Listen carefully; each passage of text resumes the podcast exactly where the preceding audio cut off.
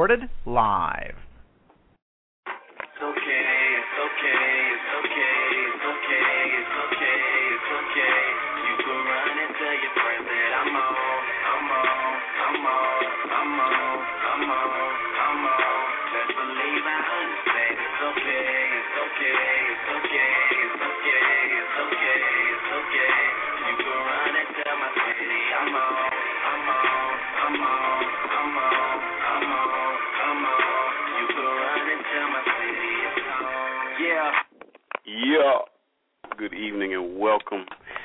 Another episode of the Virtual Talk Show produced by Married Men Don't Talk.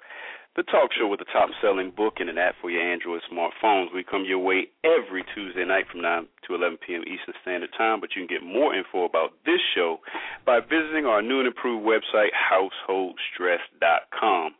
Listeners can participate in one of our live weekly talk shows by calling in or logging on to householdstress.com from your personal computer as an anonymous guest.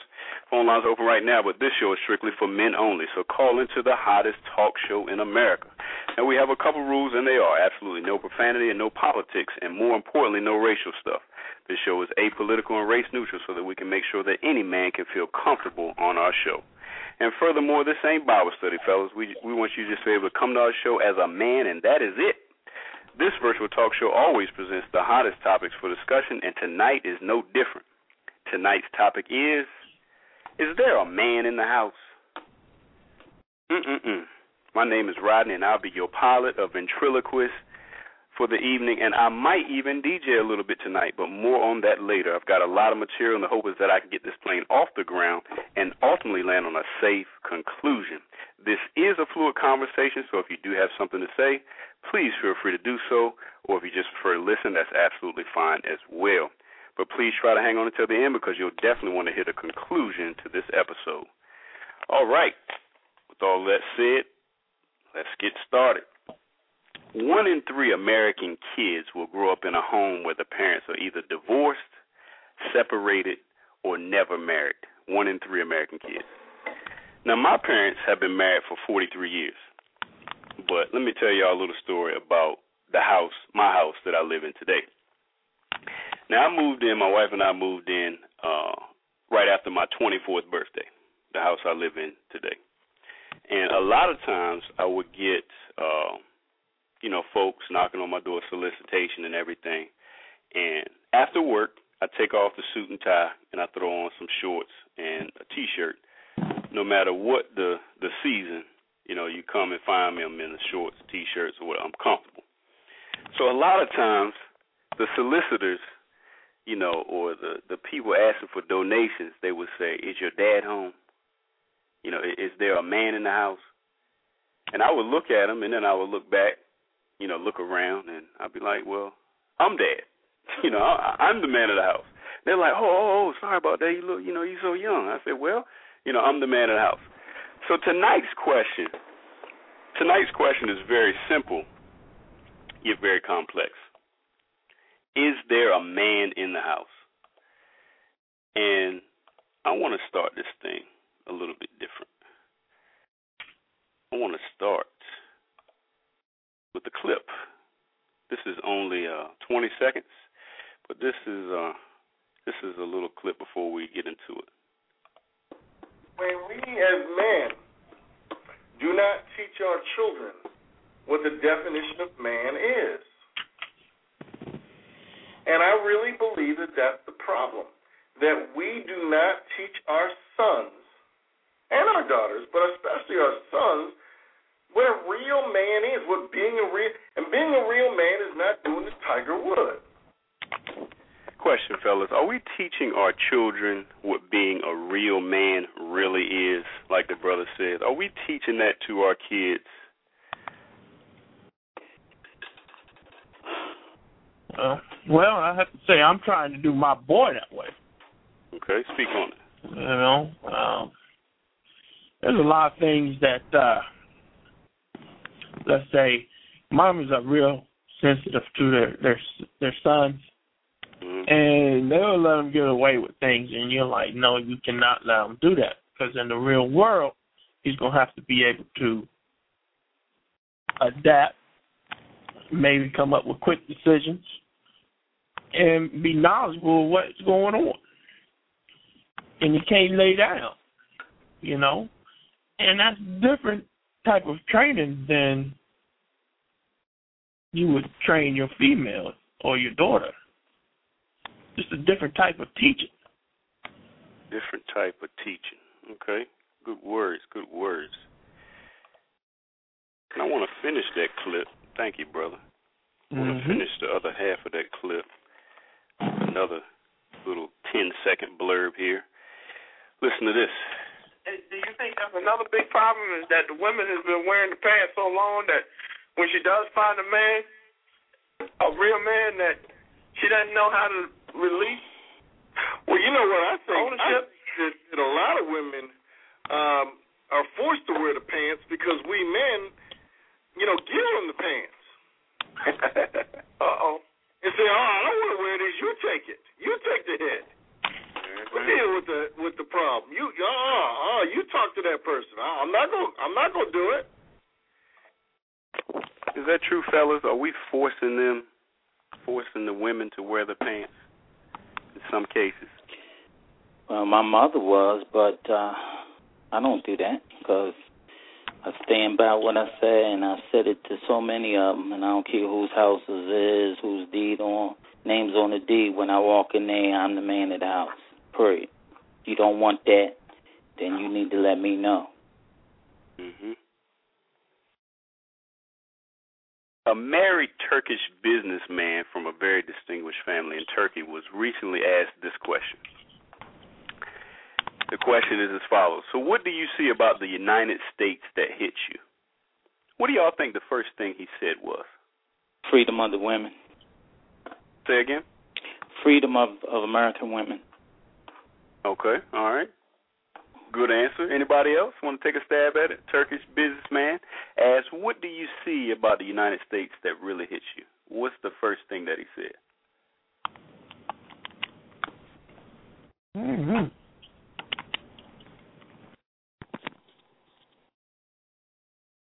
No idea. No idea, man. He said the United States must resolve its problem with its family structure. Can't be mad at that. Yeah, because the percentage of single parent households has doubled since 1970, with almost 90% of which are headed by single mothers. But are single mothers all around the country tonight silently wishing that they weren't a single parent and raising the kids alone?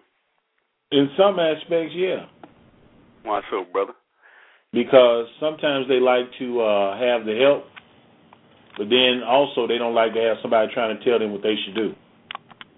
You know what I'm saying? So it's like a double-edged sword. As long as you helping me and you doing what I tell you to do, that's fine. But the moment you make a suggestion on how I should try to raise my kids, then we got a problem. Mm. And that's where that's where a lot of single parents fall in the fall in the issue. You think it makes a difference if they're a single mother to boys versus girls? No, I think it's just single parents, period. I think it's just kids, period. It could be a single father with the same issue. He's meeting a woman who doesn't have any kids, and she's trying to give him a suggestion. But what Well- about raising raising boys versus girls? Do you think it makes a difference And in that and aspect? Yeah, but at the same time, you know, it's also that double argument. You know, it takes a man to raise a man, and then at the same, time, there are single mothers who raise men just fine. Hmm.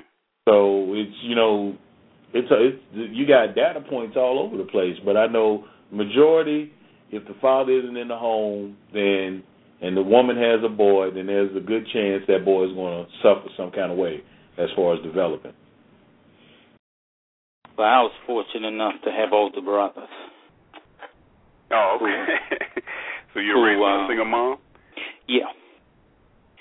And if I didn't have older brothers, I probably would have had other challenges, but they were sometimes uh judge and executioner, you know. Mm. Um so they they kept me pretty much on the straight and narrow. Even though my mother you didn't play with her. My older brothers did not play with my mother. Mhm. She definitely didn't go that route. Um, and you know, I, I I really appreciated what my mother did, so I just did the few laws that she asked for me to keep. You know, and everything was fine. But I guess if I didn't have any male model at all in my life, even though there, you, you know, I, I I knew where my father was, but you, you know, Papa was a Rolling Stone. You know, Yeah. and man. um so I I didn't get away. I couldn't get away with anything, even if I wanted to. Yeah, like the other brother said, I mean, there are certain things that would probably be better if there was a man around to discuss, you know, with you know the the boy. And uh, got a couple quotes from uh, single mothers and what they had to say about raising a son. Uh, this is the first one, and I quote: "Being a man is one of those things that, as a woman, I know it when I see it, but I don't know how to teach it. I don't know exactly what I need to teach my son in order to teach him to be a man." There's that balance between that natural desire to protect my son from all the evils of the world and making sure he knows how to deal with them on his own. There are different societal expectations for men and women, and I'm just ill equipped to fully teach him how to meet those expectations. End quote. And here's the second single mother. Women need to be honest with themselves that they can't really empathize with what their sons go through in the same way they can with their daughters. Raising boys requires the presence of male role models. Women should also seek advice from male friends when something comes up with their boys that they don't really know how to handle. End quote. So, question, fellas, like the brother said, you know, he had older brothers, but did you have good male role models when you were growing up? Did you have good male role models when you were growing up?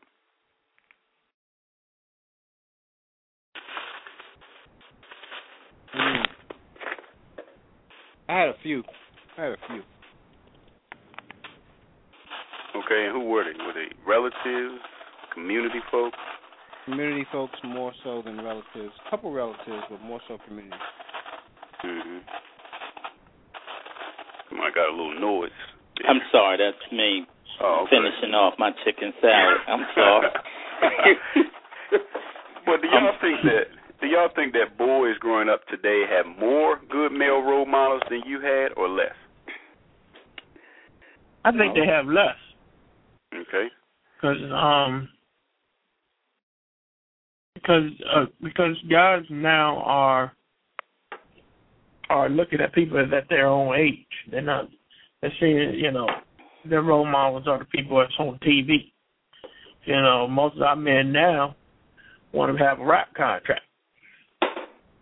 Or they want to they want to be in music, go to school for music or something like that. If the one that you do go to school, um, that's the way to get the fast buck. Um, you don't see a lot of men unless they're around that environment, whether they have an opportunity to uh, see men that's uh, own their own businesses or men that become doctors or lawyers or or or politicians or whatever you want to be because we're scattered all over the place. So they get their role models off what they see, and that's TV. Mm. Anybody else? Do y'all think our boys growing up today have more or less good male role models compared to what you had? Uh, I think. Oh, go ahead. no, I, basically, I was going to say this. My oldest son rolled out. He thought he knew what he was doing. You know, uh, he was out there for a year. He had to come back. The compliment he gave me, I don't think he knew was a compliment. And we were talking about the situation. I said, "Well, you knew that you know, you didn't have to go through some of the stuff you went through. And he said, Well, Dad, you, you know, you taught us to to deal with adversity. You know, and I didn't I didn't let him know that that was the best thing he could have said to me. You know, because it let me know that I did do my job. You know, uh, I've never heard my son look at anybody as a role model, um, other than myself, and I never boasted that I'm your role model. You know, this is my rules. This is what you do. This is what you don't do as a man. You know, and they're going to do what they're going to do because of their friend. So I would, I guess, I would agree with the idea that now their friends are more than role models. Mm-hmm. Instead of like in my house, there is no athlete role model, you know, or actor role model. Good words, Tony. You would say something? Well, what I see in today's society, the lack of male role, male role models by the evidence of the characteristics of the young men that we see now. Um, the way they dress shows an absence of a male role model. Some of the ways that they talk and carry themselves and treat women uh, reveal there is a direct absence of male role models. Um, I couldn't get away with half of the things that they're getting away with now when I was a young teenager. Um, I would be checked three or four times throughout the day.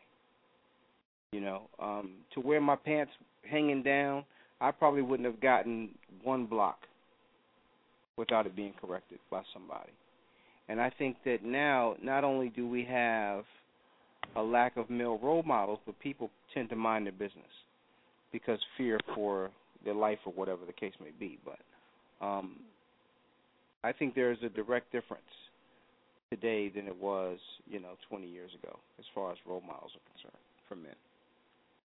Mm, good words. And I want to flip that around regarding male role models um, and single moms. But in, in some ways, do y'all think that single moms actually have an advantage in being more free to allow their sons to be in touch with their emotions, you know, without having to fight with us, you know, insisting that she's making him soft and that he needs to man up. You know, do y'all think that single moms have an advantage in, you know, the the emotional aspects when when they're raising their sons? No, I don't think so.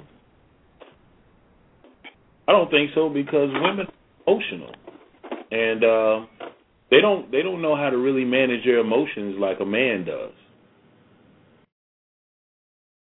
And to try to teach a man how to manage his emotions like a man instead of a female, that's that's hard for a woman to do. It's almost impossible.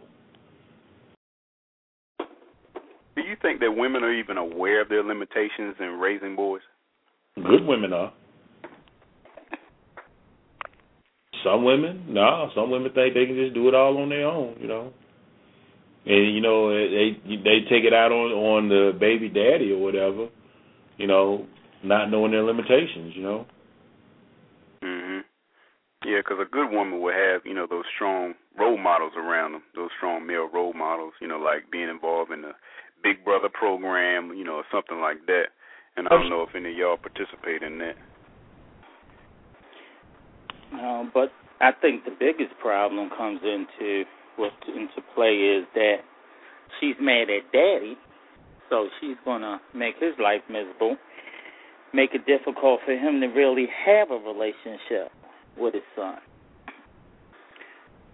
Yeah, I mean, it's- mouth him.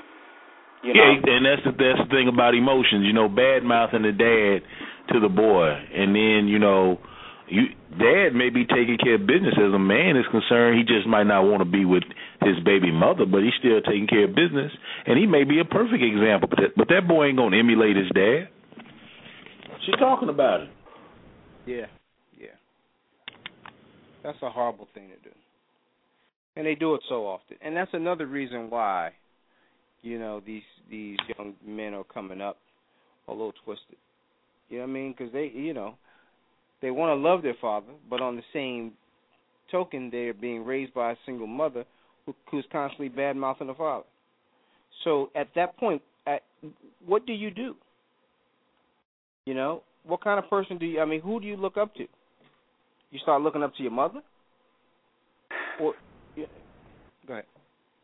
No, I was just, you know, I guess I'm the poster child for a lot of things, but I just stayed consistent in everything I did, good, bad, or indifferent. I just stayed consistent. Yeah. But T-Hawk, do you do you think that there's some women out here that make their sons the men in their lives? Oh, absolutely. Oh, for sure. For sure. Hmm. And the other side of that is uh, the the responsibility is is is perceived by the son, and then he is doing he is basically like giving him a gun, and he doesn't know how to shoot. He's going to end up blowing his own brains out because the first thing he wants to do is I'm the man, and he doesn't do it totally. He just does what he thinks, you know, is being a man. Yeah.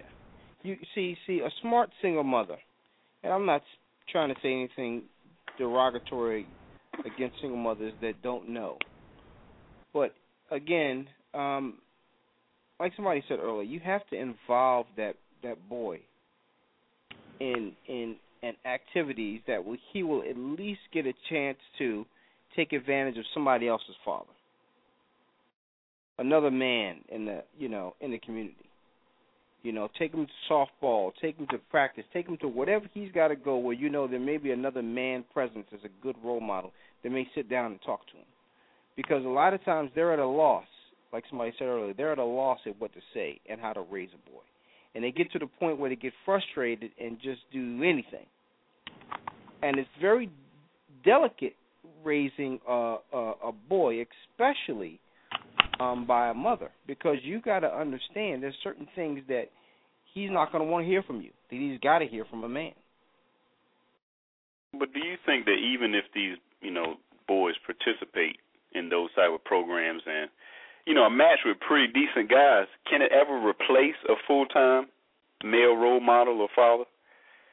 yeah but i don't really think that well well let me say this. What is a full-time male role model father? What is that nowadays? You know i mean? Um somebody's i mean because you know you're working you got activities i mean you're not going to always be in your son's life even if you live in the house. And then you got some fathers that are there that are absent anyway. You see what i'm saying? So you have to you have to find a way to at least ad lib it at least get at the bare minimum get them around some and and, and again to answer your question you may never replace the father. You see what I'm saying? But you have to make the attempt to get them around somebody that's positive, and again, somebody else's father who may sit down and talk to him and just, you know, give him a couple weeks of pep talk or something. I don't know. Man, Yeah. you, you you know through my fraternity, uh, one of my frat brothers, his brother coaches a little a little league football team, and some of these women actually use their son as a as a way to try to trap men after they have sex with them. You know what I'm saying? Like like they'll exactly. come on to the coach, you know, you know, and then they'll let him hit one time. Then if he want to hit a second time, well now he got to spend time with the boy. It, it's really sad. Hmm. Some of the stuff that these women are doing, and not even taking time to really try to raise a man. So you're saying, you know, through sexual favors, they're trying to pawn their son off on another man. Exactly. They're trying to say, well, you know what? If I give this guy what he wants, maybe he'll teach my son to be a man. And there can be all these women that get mad at me for saying it, but it happens. Yeah, because the whole, you know, the whole point of that program, that's your fraternity. I mean, the whole point is to give those boys the opportunity, you know, to hang out with with some decent men and, and do some guy stuff. Well, yeah. Now, what my fraternity does, yeah, but my uh, frat brother's brother, you know, he just coaches just a regular community team that's not linked to my fraternity. Oh, okay, got you. Got And you. this is just something he was telling me, and I couldn't believe it. Wow. You know what I'm saying? That's crazy. But do you think that you know boys are, are comfortable talking to their their mothers when it comes to like puberty and, and other bodily functions? I was. You were. You were more comfortable, or just I that that's how it was. I- it is I was- it is. I was actually more comfortable talking to my mom about that kind of stuff. But a lot of so. you know about um women. Uh, she taught me a lot about women. I think she ta- probably taught me better than my father could have ever taught me. She was a woman. Um, taught me how to treat women, how to talk to women, how to get what I wanted from women. I learned that from my mother. You know, certain things about when you go out and get an apartment, how to keep it clean, how to cook for a woman, how to, you know, all these things. She prepared me to go out in the world and be with women. You know what I mean? And she probably did a pretty good job because I didn't really need to know much. I mean, everything that came across, she had already taught me how to do it. I don't really think I would have gotten that from my father. My father gave me very little advice in that area. Very little advice in that area. Hmm. Well, I want, I want to add a little bit to what you're saying, and good words, good words, sir. But I want to add a little something to what you're saying there regarding, you know, teaching. Um, this is five seconds, fellas, and pardon the language. What? Seven days can change. A stand up nigga, now you sit down and aim. I want to talk about the toilet seat for a second. What do y'all teach your sons about the toilet seat? do you teach them to leave it up or down after they finish peeing? What do you teach them? I don't care. you don't care. They don't care about it. I mean, uh as far as when he's going, is that what you're asking, Rodney? After he's finished. Oh, after he's finished, don't matter. Yeah. yeah. What do you teach them after they're finished? I mean, I, I, I before my son was born, you know, it was just me, the wife, and I got two girls. So generally, you come in my house, the seat is is down 100% of the time. You know, because once I finish, I'll put the seat back down. You know, and if you hear the lyrics to the to the clip I played, say, you know, the you used to sit down to aim. You know, I'm not talking about that. You know, no nobody's sitting down. You know, to, to Yeah, I mean, it don't matter to me right now. I don't. I don't really enforce the toilet seat rule. I mean, Uh, I just tell everybody how to check the toilet seat. Well, well, for two reasons actually, sanitary reasons. You need to put it down anyway. you know, because the matter goes everywhere if you don't. But um, woman in the house, that's the rule. And when they were little, if I caught them sitting down, they got in the hind parts with them until they learn. Mhm. yeah, no sitting down to aim as a Man, no. boy. good words, good words. Anybody else want to give it? Make sure everybody got an opportunity to talk. Um, but again, I want to just delve deep into this, and this is right where we need to be. I want to add a little bit of texture, um, delve deep into this stuff that we're taught. This is another clip. It's only four seconds. Because a lot of times our examples are we were taught to be players. The more women you had equals the more man you are. Is that true, fellas? Is that what we're taught? The more women we have, the more man you are. Is that what we're taught? Coming up. Mhm. Mhm. Oh yeah. Not the more man you are, the more manly man. Hmm. What do you mean, more manly man? Yeah, I mean you're you're a manly man. You you you you're you're you're a ladies man. You you know you you're not just um okay. You can have a guy that's good at sports. Mhm. You know what I mean? He ain't soft. He's good at sports. You know he holds his own. You Mhm. can have another guy that's all right in sports, but he got six or seven chicks on the side.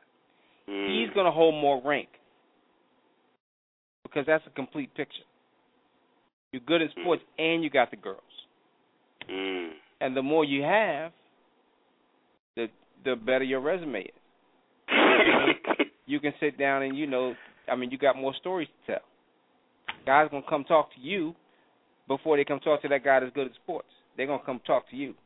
People are gonna come around. Your boys are gonna congregate around you because they know that you got the good news that they want. What's going on with all these girls? Can I get the hookup? Do they have any friends? Does your girl have any sisters? mm. You know what I'm saying? So I mean, you you hold a little bit more clout when you have more women. Mm.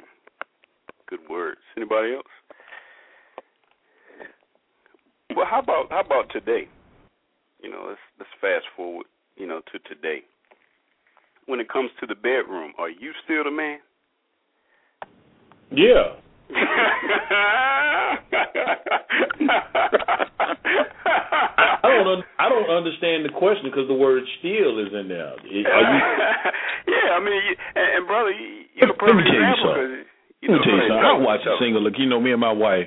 You know, today we watch Single Ladies because we recorded from last night on VH1. Yeah. And you know, my wife be looking at all these little love scenes and everything. So my wife today gonna look at me and say, "You need to take notes." Oh. Oh. And I said, "Really?" I said, "Really?" And she said, "You know, I'm just saying." I said, "No, no, no. Seriously, we finna have a conversation." I said, "Really? I need to take notes. Really?"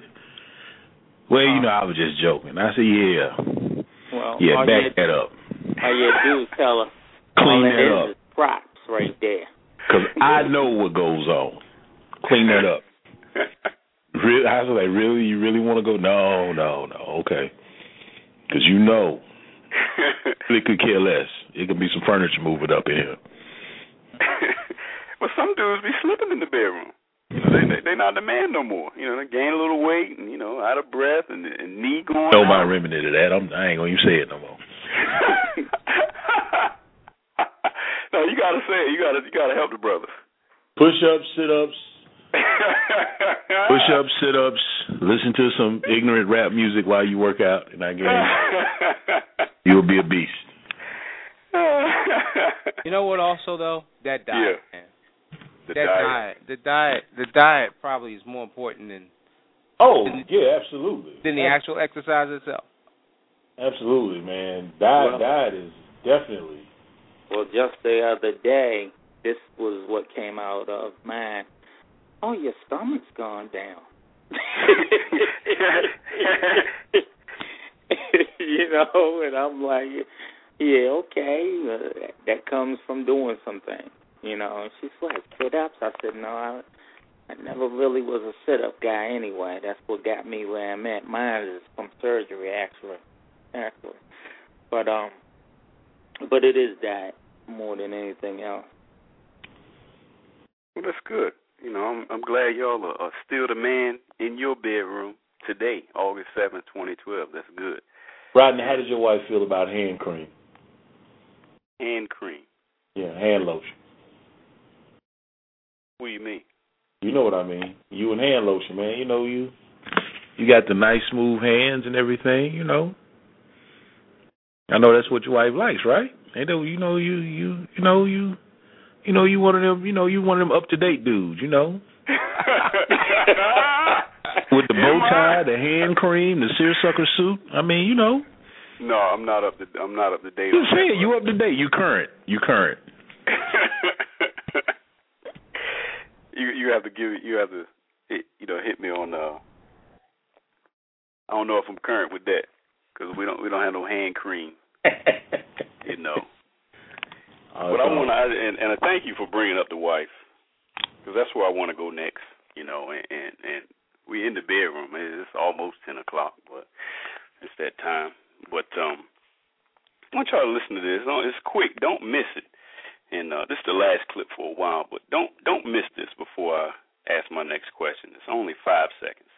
I mean, even if she cheats, or even if she neglects you, or whatever the case may be, you're still going to stay faithful. Does the fact that you're a faithful man give your wife the opportunity to punk you? And, and let me explain. You know, she's basically thinking that you know I ain't gonna give you no booty for whatever reason, and I know you ain't gonna do nothing about it. You you going you, you're not gonna cheat. So We talked about last. Oh yeah, we talked about Yeah. that the other week. 100% correct. And, wh- and what does that do to our relationship? You know, that, that she's just, you know, holding out, and she knows that you're not going to be at the light making a right into Tracy's, you know, yard or, or direction or what. She knows you ain't going to do that. Now, not that it's impossible, but she knows you. What does that do to what does that do to the relationship, to the marriage? Well, first, it, it- she can only pull at one time. Mm. Got to keep her guessing either way. I mean, I'm a faithful man, but if she, you know, want to be reluctant about something, it's like, y- y- you know, check it out. You the jealous one, you know. when I get a phone call as a friend, you you, you get all types. So she can't pull that with me because she don't want to risk that. I think that we talk about a lot of things in marriage, communication, um, finances, you know, that are marriage killers. I think that a lo- lot of times we overlook the resentment fact. Um, when activity like that starts to go on in the marriage, there's some resentment being built up. And it's a dangerous thing because um, you've taken advantage of someone's faith. Mm. And the only reason why I say faith is because if you didn't have faith, you'd have been cheating already. Um, is definitely a situation that she should be mindful of because a person can only take but so much. You know what I mean? And if she's playing you because she knows that you're not going to cheat, that she knows what your values are, so she's going to act a fool and do whatever she wants to do. When it happens, you won't even care that she knows. And a lot of times people will cheat not for the sex, but to get busted. Just so they can prove a point to their spouse that they slipping. And it's real hard to do that because see, temptation is a daily challenge. Yeah. Mhm. You know. Yeah. You know, if you got a guy that well, well, what what what will go hand in hand with that is, um, and which is bad is look at you. You know, you sit around, you don't do anything, blah blah blah blah blah. Then it's uh, now I have control. You know, because if I don't, ain't nobody gonna want you. You know, and to me, that's the end. But then again, I'm too old to play games anyway. So a lot of things that if if it don't get straight in 24 hours, it may not need to. Yeah. Mhm. But what about you know what about these guys? You know who instead of having a chick on the side, they have a dick on the side. Whoa! Can a dude be on the down low and be the man of the house at the same time? Oh, I don't know. I Rodney, I don't know. I mean, well, if you on the down low, then it's down low. Most of them down low. They go home and they still handle their business. Yeah, but you- there's got to be some softness there somewhere, some little crack. Yeah, you might be the you know the alpha male in the you know in the relationship. you mean the one that pitches? Not the one that catches. no, not the catcher. yeah. Um let me get back. I'll just threw that in for good measure. Um, make sure y'all paying attention. But um true or false, children who are the products of divorced parents, single mothers, or fathers who spend more time at work than at home are essentially the same. Children who are the products of divorced parents, single mothers, or fathers who spend more time at work than at home are essentially the same. True or false? I'd say true. All deals with neglect. Mm-hmm. Uh, there's no social uh, communication, not just verbal, but what they can see. You know, and and believe it or not, your children are going to take after one of you, or of you, whether their mother or their father, somewhere down the line. hmm And noted American author Edward Abbey once said that we as males proceed from infancy into senility without ever knowing manhood. From infancy into senility, from babies to old men, without ever knowing manhood. Is Edward right? Is that true? I can't agree with that. Anybody else? From we we as males proceed from infancy to senility without ever really knowing manhood? Y'all think that Ed was right or wrong? No, I feel he's wrong. I mean, wow. Yeah, I mean, you gotta know manhood at some point. Hmm. I mean, Well, there are, there, there are three primary social institutions that have historically served to mold young boys into men, and their family, religion, and education.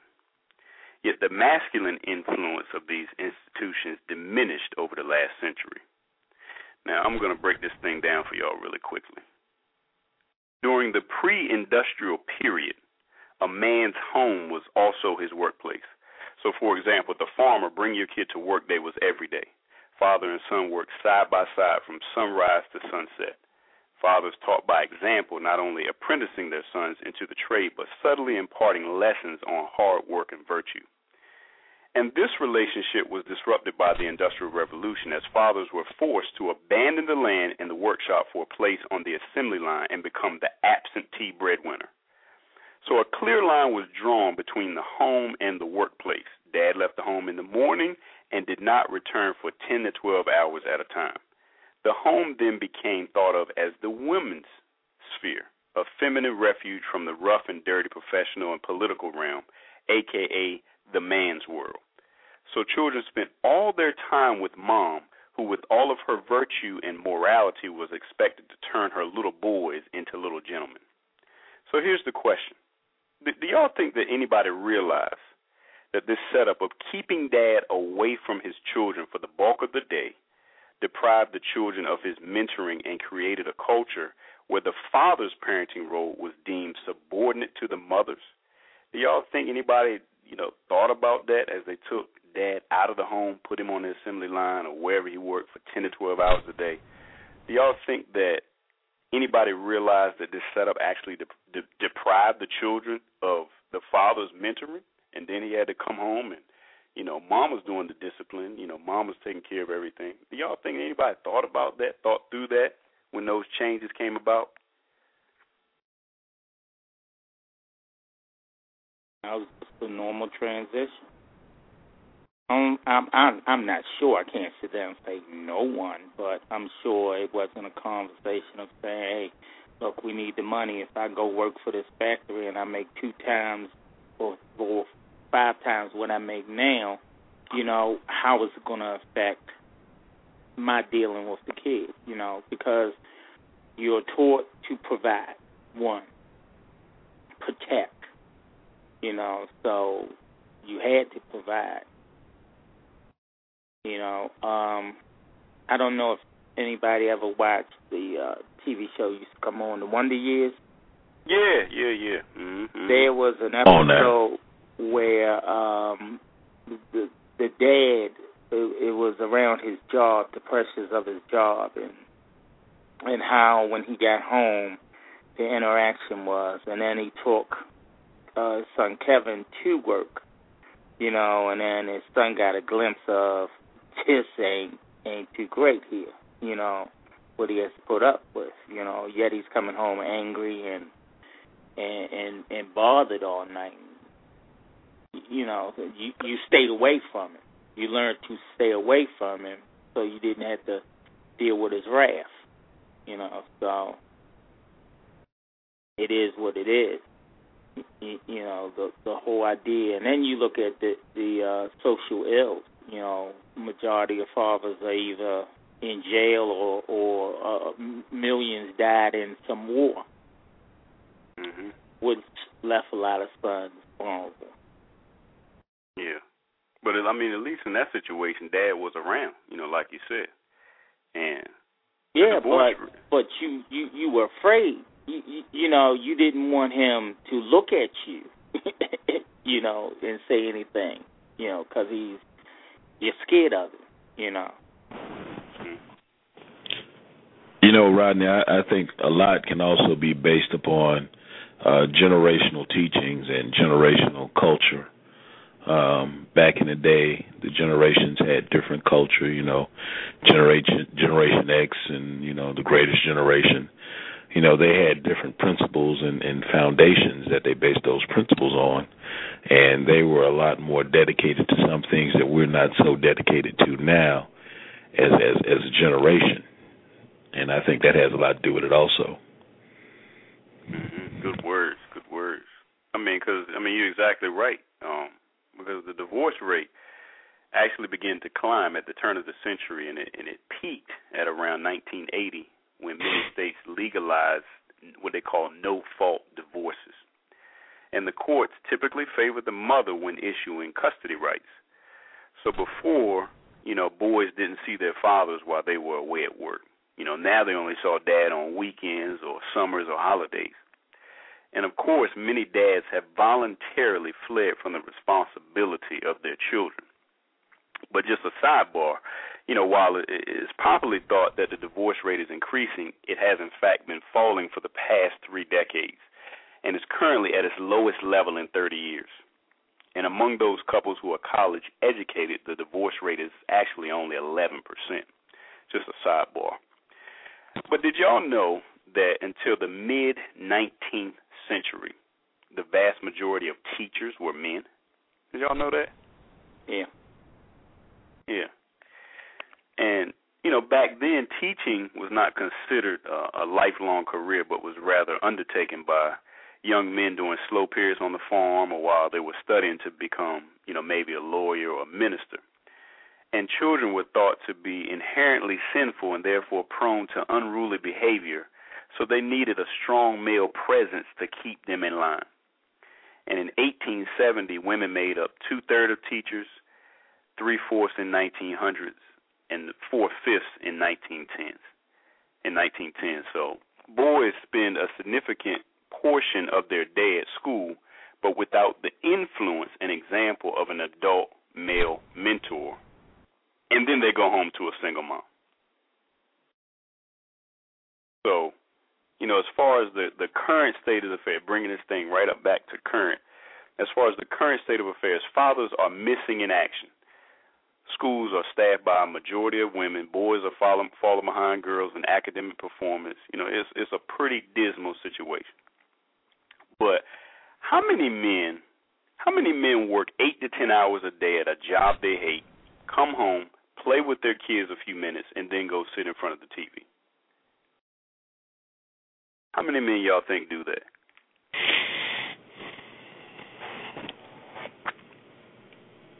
I think quite a few. Uh, you know, you saying the percentage wise? Yeah, sure, yeah. I would say, I would say probably about forty percent. Hmm. Wow. Do you think our generation values money over time spent with the family? We're forced to Why is that? because there the money means so much less than it did back then. Hmm. The amount of money you have to make in order to provide a comfortable living for your family, and I know you we're gonna go into the definition of comfortable. Uh, you, you you have to make more. Yeah. Which means you have to work harder. Exactly, and spend less time away from your family, instilling values. Mm. Man, y'all getting closer. I like it. I like it. But let me ask y'all this: Is your family the most important element of your life? Long Hmm. sigh, long pause. Is your family the most important element of your life? It's would you one of the mo- one of the most. Okay. Yeah. It is, but you know, um, Ned and my sons are older now. You know, they doing their thing, so you know, it's not important to me to make sure I have to feed them now. You know, if I feed you, it's it, it, it's being nice to you. You know, Yeah. um, now it's about me getting me back again. Mhm. Yeah, and according to a recent survey, 76% of adults said their family was the most important element of their life. But let me ask you this. This is a different question. Is your current family closer than the family that you grew up in? Ooh. Is your current family closer than the No. family that you grew up in? No. No? Why Uh, not? I say I say no Why not? Because I come in. You know, I'm in a blended family, Okay. so Talk to him.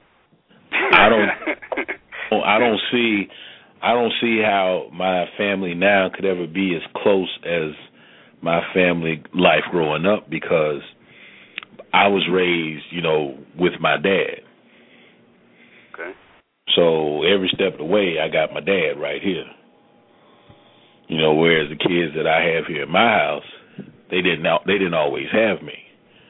So we didn't always have that time of bonding. Now, I'm basing it on total lifespan of, of, of you know of each kid. You know you know what I'm saying, Rodney? I know exactly what you're saying. And brother. so I'm saying the other day. Because of that, I'm not quite where I could be right now at their points in their lives because I miss so much of their past. Mm. Good words. Anybody else want to take a stab at that? Is your current family closer than the family you grew up in? My mind is is uh, you, know they're too busy doing their thing. You know, so they don't have time. They they just uh in passing sometime, you know. Uh we might have more of a conversation than when when they were younger. You know, but I ain't too Mhm. upset with that cuz you know, they're gonna do what they're gonna do. They gonna have their little love affairs. They're gonna have their knucklehead friends. And back when I was coming up, cause I mean, you know, my father was, I don't even know how to say if he was asking, but they split up. I was what eight, nine, so I had him that portion. You know, and and and uh we had dinner at the same time you know, everybody sat down and had dinner. You know, but once that structure went away, then it was like you eat on the run. You you you don't really sit down. You know, mom started from work. you know, um, we had a choice. We ate when we wanted to, or we ate over a friend's house or whatever. So, you know, once the family structure broke down, then that's when you, know, it was less closeness as, as far as um I'm more close I was more close with my my mother than my sons are with me because I talked to her more. You know. Um, she was who I wanted to and I knew I would get the straight deal, whether good or bad, you know. Mhm. Where my sons it's like I gotta beat them to the freaking you know, to the door and say, look, you know, you're not, you're not doing this right. You know, and then whether they listen or they hear, and then later on when when the crap hits the fan, then you know they looking for me to lend a hand. You know, why didn't you listen to me in the beginning? My mother only had to tell me one time. Mm. Good words, good words. And according to that mm-hmm. same survey, fellas, 40% of adults say that their current family is closer than the family in which they grew up in. But do y'all know any any married men that are pushovers? yeah. I think we all do. And you know, marriages that we know there's, there's little to no communication. The sheets are cold, you know, between the man and his wife. Um, but do y'all think that the problem could be because he's doing exactly what she says? And, and and what I mean by that is that could their problem stem because there's no man in the house? No man with a backbone. It's like, yes, honey, you know, whatever you want, honey you know, just it's almost like a doormat. Yeah, it, it, I classify it as losing your your power. You gave your power up. Yeah, I was getting ready to say the same thing, man. There are a lot of yes men because they just sick and tired of arguing and, and and losing, so they just say yes to everything now. Mhm. And I mean, what he needs to do is provide leadership and assurance and be a man around the house. You know, I mean, that's the bottom line. But there are many keys to our problems in the family. And now we know that from a biblical perspective, the man is primarily responsible for the health and well being of the family. But did y'all know that every parenting directive given in the Bible is addressed to the father? Did y'all know that? Did y'all were y'all aware that every parenting directive given in the Bible is addressed to the father? Was anybody aware of that? I wasn't before I prepared for this. I thought that was interesting. But are all of our problems just on us as as the man? Or all of the problems that we have just one sided? Is it just on us? I mean, yeah, it's on us. We're responsible. Ultimately, we are responsible. And we're also responsible to manage our wives and their emotions also, and not to let our wives and their emotions uh contradict our authority. You know, and and how the kids see us. And so that's something that we have to always manage and always be on top of. So yeah, it takes a team effort. She has to know her role and stay in her role and support us, but even at the same time, we still have to manage how she participates in order for us to be effective and be a positive role model to our kids. Mm. That's good. That's good. And you know, with that, just to follow up on that, good words, brother. I mean, we're not saying that mothers are incidental. You know, I mean, even the story of Jesus and his mother Mary, you know, gives a clear evidence that mothers are essential to the health and well-being of the family. So it's not as if mothers are, you know, secondary. However, it's fa- it's the fathers that play a primary and strategic role. And as husbands, we have the responsibility of being men.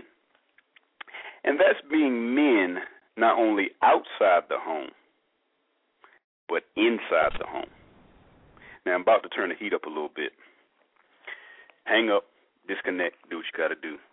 Going on, uh, going up a notch here, but you're such a wonderful man to have everywhere.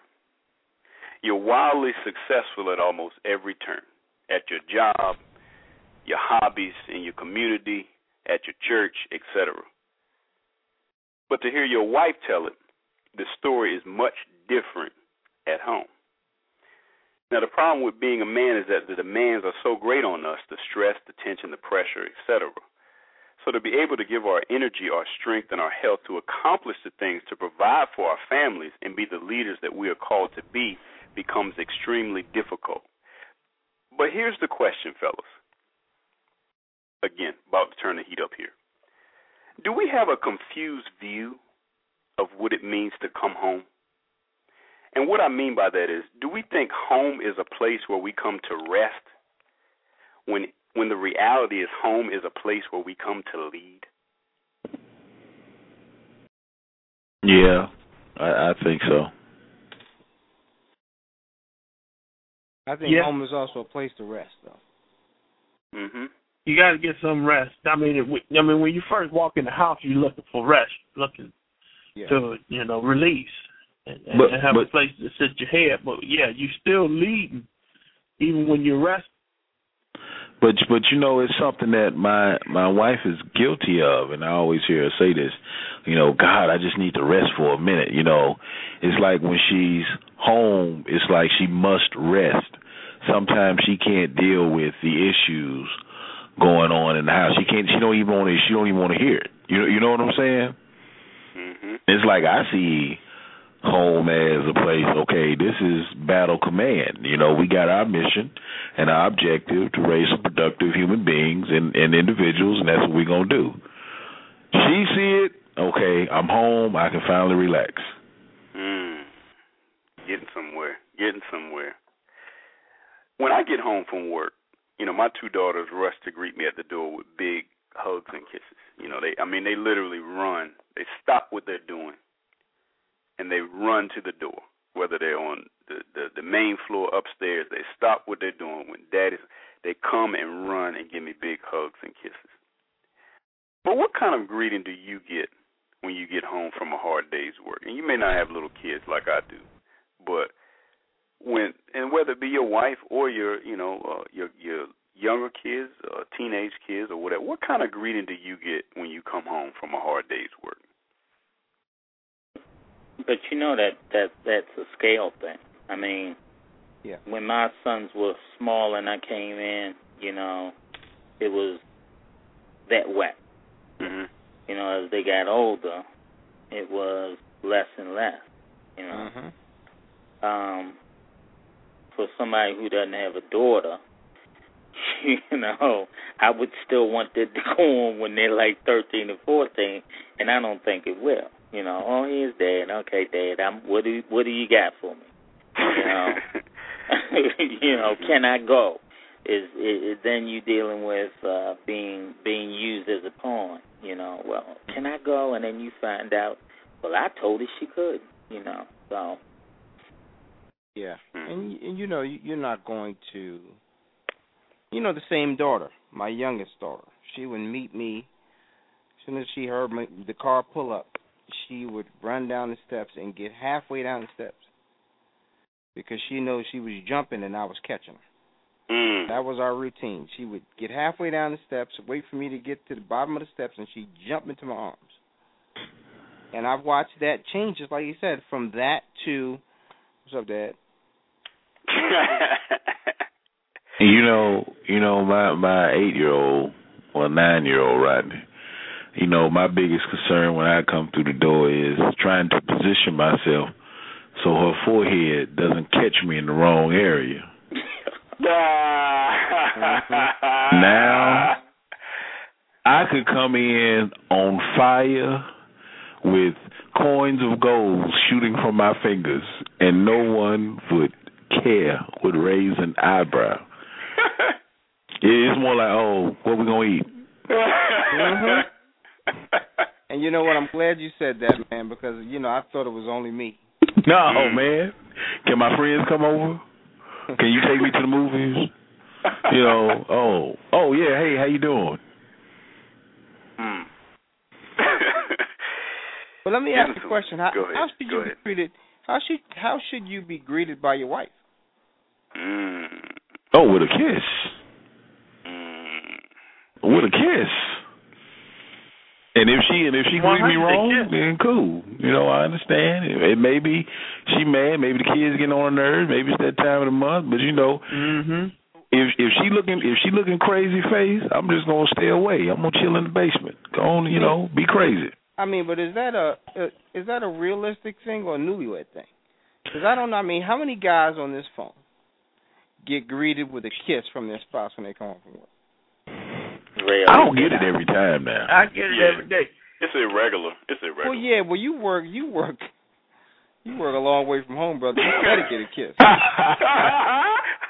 But listen, I Hey, mean, yeah, even but you remember the way then, back. Even before then, I mean, when when she walks in the house, I'm standing at the door making sure she get in. Ain't nobody jumping out the side of the garage. And uh I give her a kiss when she walks in the door. When and the No, no, same no, no, thing no, when no, I come in, she give me that's the first thing we do. Say, hey baby, kiss.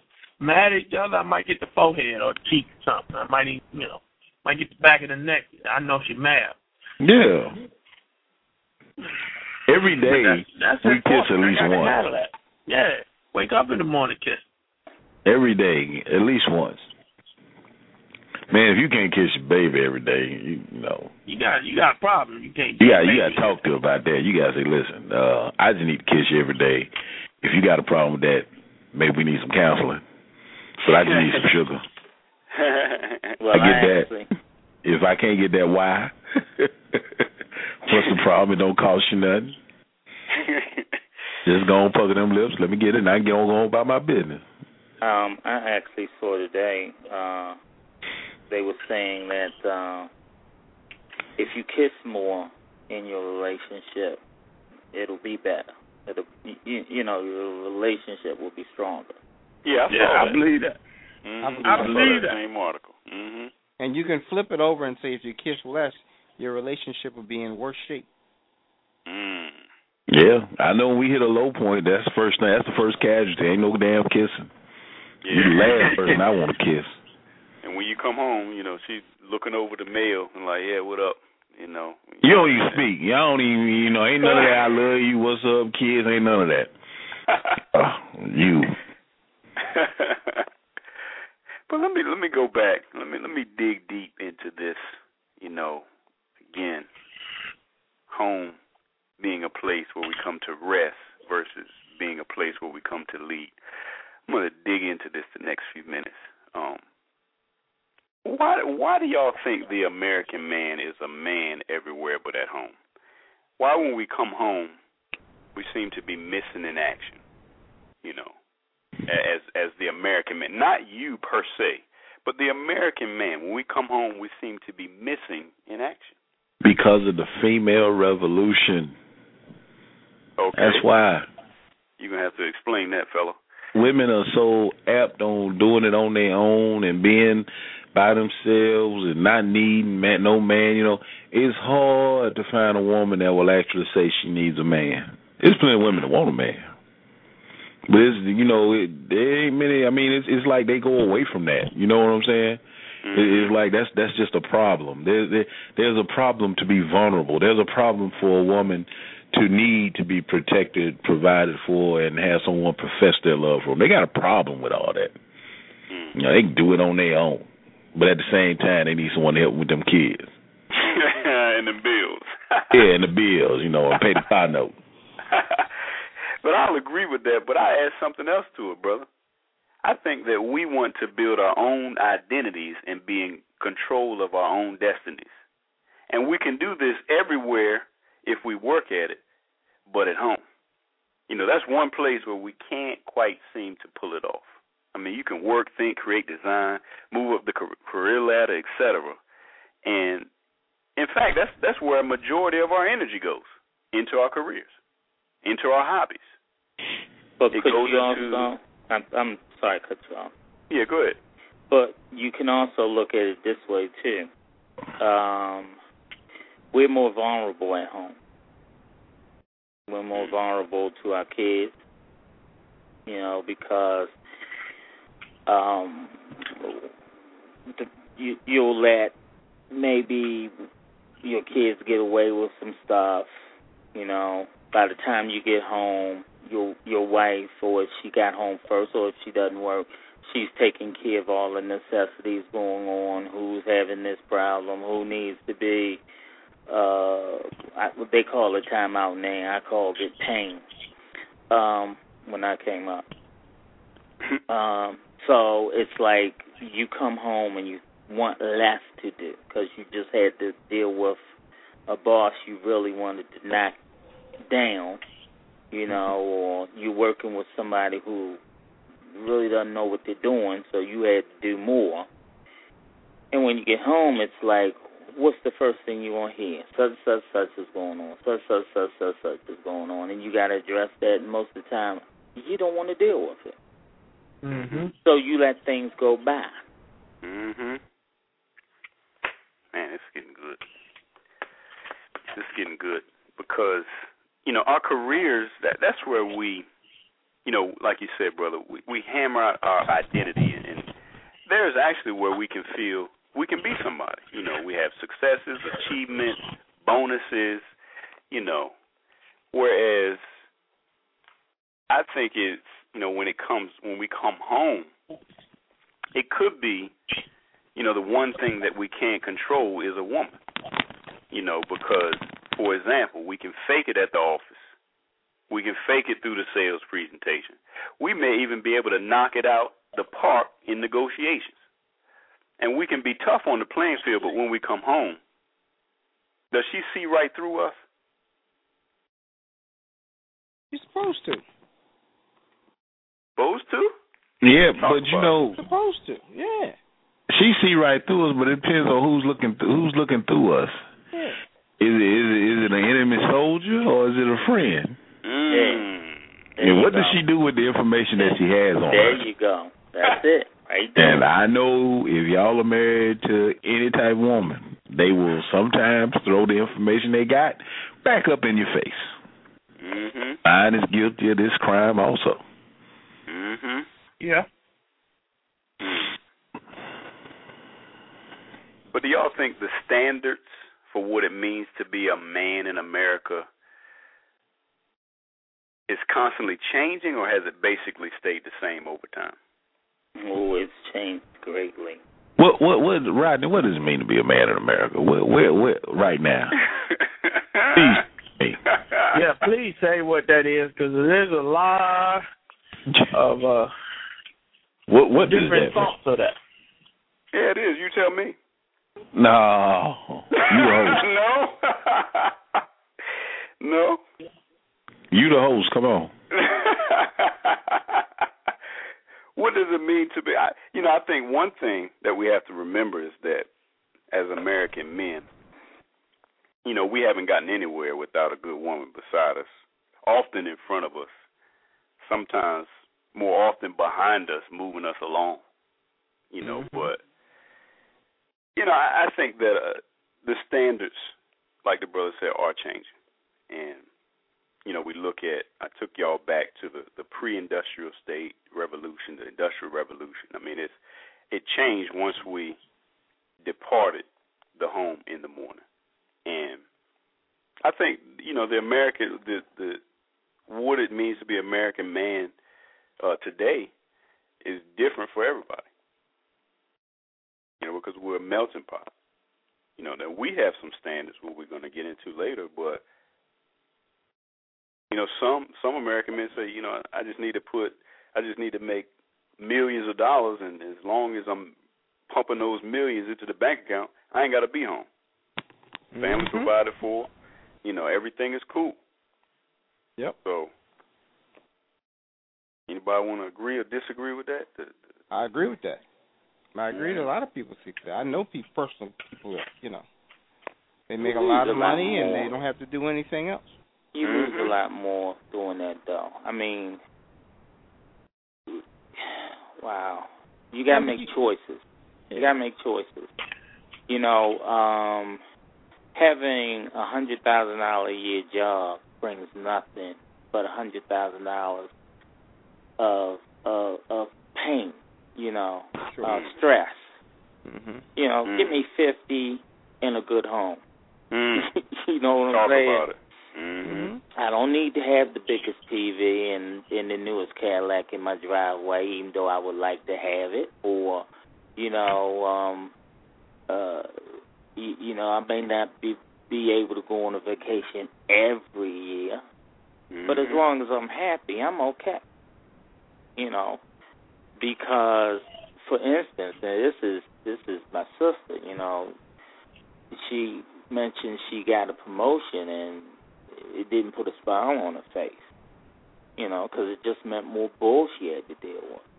Mhm. You know, for many years, my mother avoided taking management positions because she saw exactly what it meant, and it wasn't necessary. She didn't need the stress. You know, so it's like you you, you have to make a choice, and, the choice is family or what is perceived as success.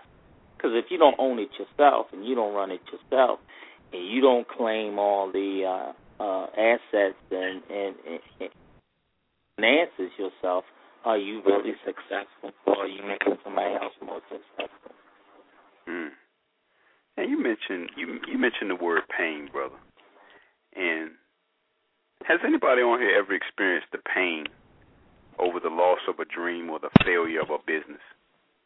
Has anybody ever Oh, yeah. experienced the pain? Talk about it, sir. Well, you know, I'm going through it right now. I mean, you don't win every job that you go out to. You know, you get disappointed because um you you get your hopes up and um you know, you falter for some for any reason. But see, that's the joy out of uh owning your own business is because you know, God, we all know he would never give you anything that you can't handle. But you gotta work for it. And see, a lot of people don't want to work for it. They want something given to them. See, as a real man, when we were younger, that's what our fathers do. He told you when you fell off the bike, get your butt up. But somewhere along, we got stressed. We just wanted to go home. We just want to make a, you know, simple living. We didn't want to live in heritage. Well, our, our, our, if you, you know, our, our older age, they, they did civil rights. They did whatever it took to leave a better life for their kids and their and a heritage. And then it wasn't always money, but it was that ethic, that work ethic, that never give up attitude. And I think a lot of men has given up on that because of the stress in the world. They're they're ready. To, they're okay to be comfortable, and that's just not me. You know, I was just telling uh, my brother-in-law just not too long ago who, you know, he, he's not getting the contracts. He's not doing what he wants, and I'm like, so what? You still keep going. You don't stop because the economy says it was it falters or anything. How many people have failed on their business, but they keep going? Something's gonna happen. We got to get back. We got to get our men back in the attitude of of hard work and doing, you know, almost saying no, taking no for a non-answer. Yeah, but but P Town, do you think that? And you know, I don't know if you know this about your brother-in-law or not, but do you think that, you know, regarding failure, do you think that that men seek guidance from the Lord before proceeding in that dream or that business? He didn't, and I was just sitting there talking to him about it. Literally was. Is that um, you know, um, I, I did a fast the other week, and out of that fast, you can see just just to thank you fast, just just just to say God, thank you for everything that you have given me, everything you've given my family, and, and, and keeping me strong in, in, in, prayer. And then next thing you know, you, you just start seeing gifts. God says if you give away, you get more. He didn't. He didn't. He didn't tell you to, you know, save up all your stuff and then not help anybody. There's nowhere in the Bible where it says you save up everything, don't don't help anybody. What is he married? Um, he's going through some things with it in his marriage, but some of it is because, I mean, let's just I, I have to be honest in this case. Mhm. Though he had mother and father in the home, uh, when he was younger, hmm he he listened to the streets, and his father gave up on him. His father would tell him anything, and he would listen to the streets. Mm. Now he's getting more back into his father's life as a grown man, but he still sometimes his problem is is he's almost you know in, in his thirties, and he was acting like he wanted to be in his twenty, you know, nineteen, twenty. He wanted to be young, and I'm like, dude, you can't do that. If you're gonna, you gotta, you gotta become a man. You gotta stop thinking as a child. You know, because you know, young men will say, I gotta do what I gotta do, and I'm like, what do you gotta do? You gotta think about all the actions that you take. You know, if you know wrong is wrong, then why do wrong? A positive, you know, it's a it's a simple equation. A positive and negative is a negative. Mhm. Hello, I mean it's it's not that hard to, to think about.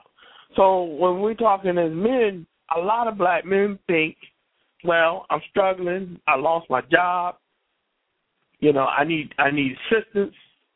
I'm gonna stay on this assistance until, you know, it runs out. Then I'm gonna start doing something.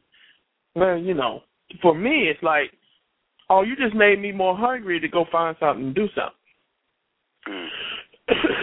because I'm not going to sit here and and allow somebody else to dictate what I want to do. So, Peter, let me ask you this: um, hmm? what, what, and it may be in that case, but what is what does our ego cost our wife?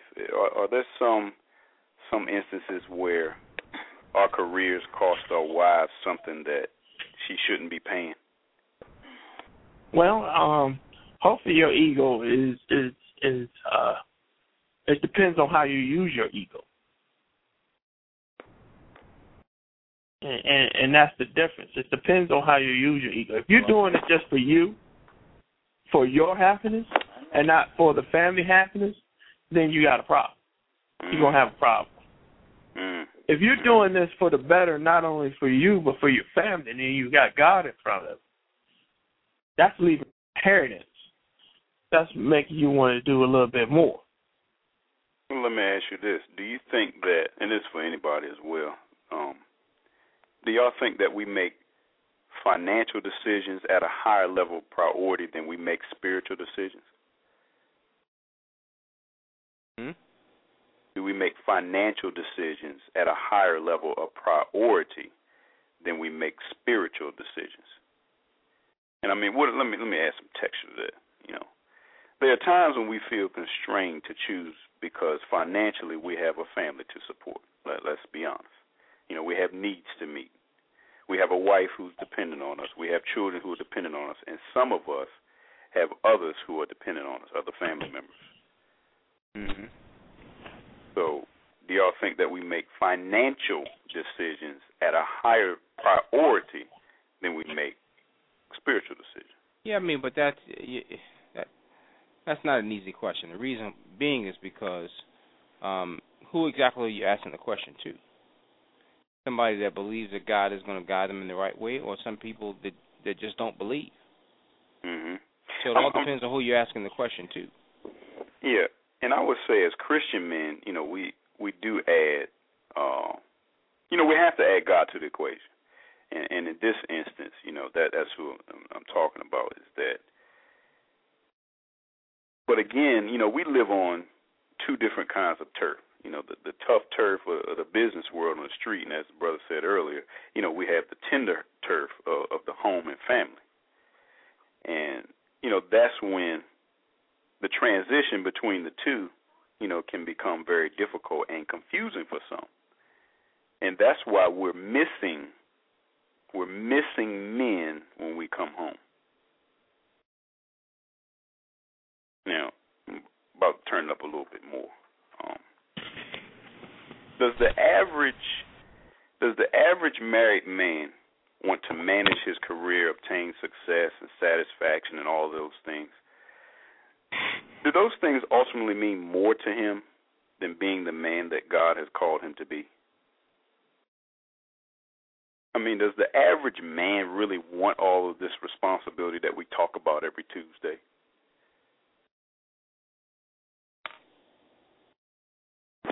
Hmm. Hmm, that's right. I mean, but let, let me let me let me help y'all. I told you I'm gonna turn it up a little bit more.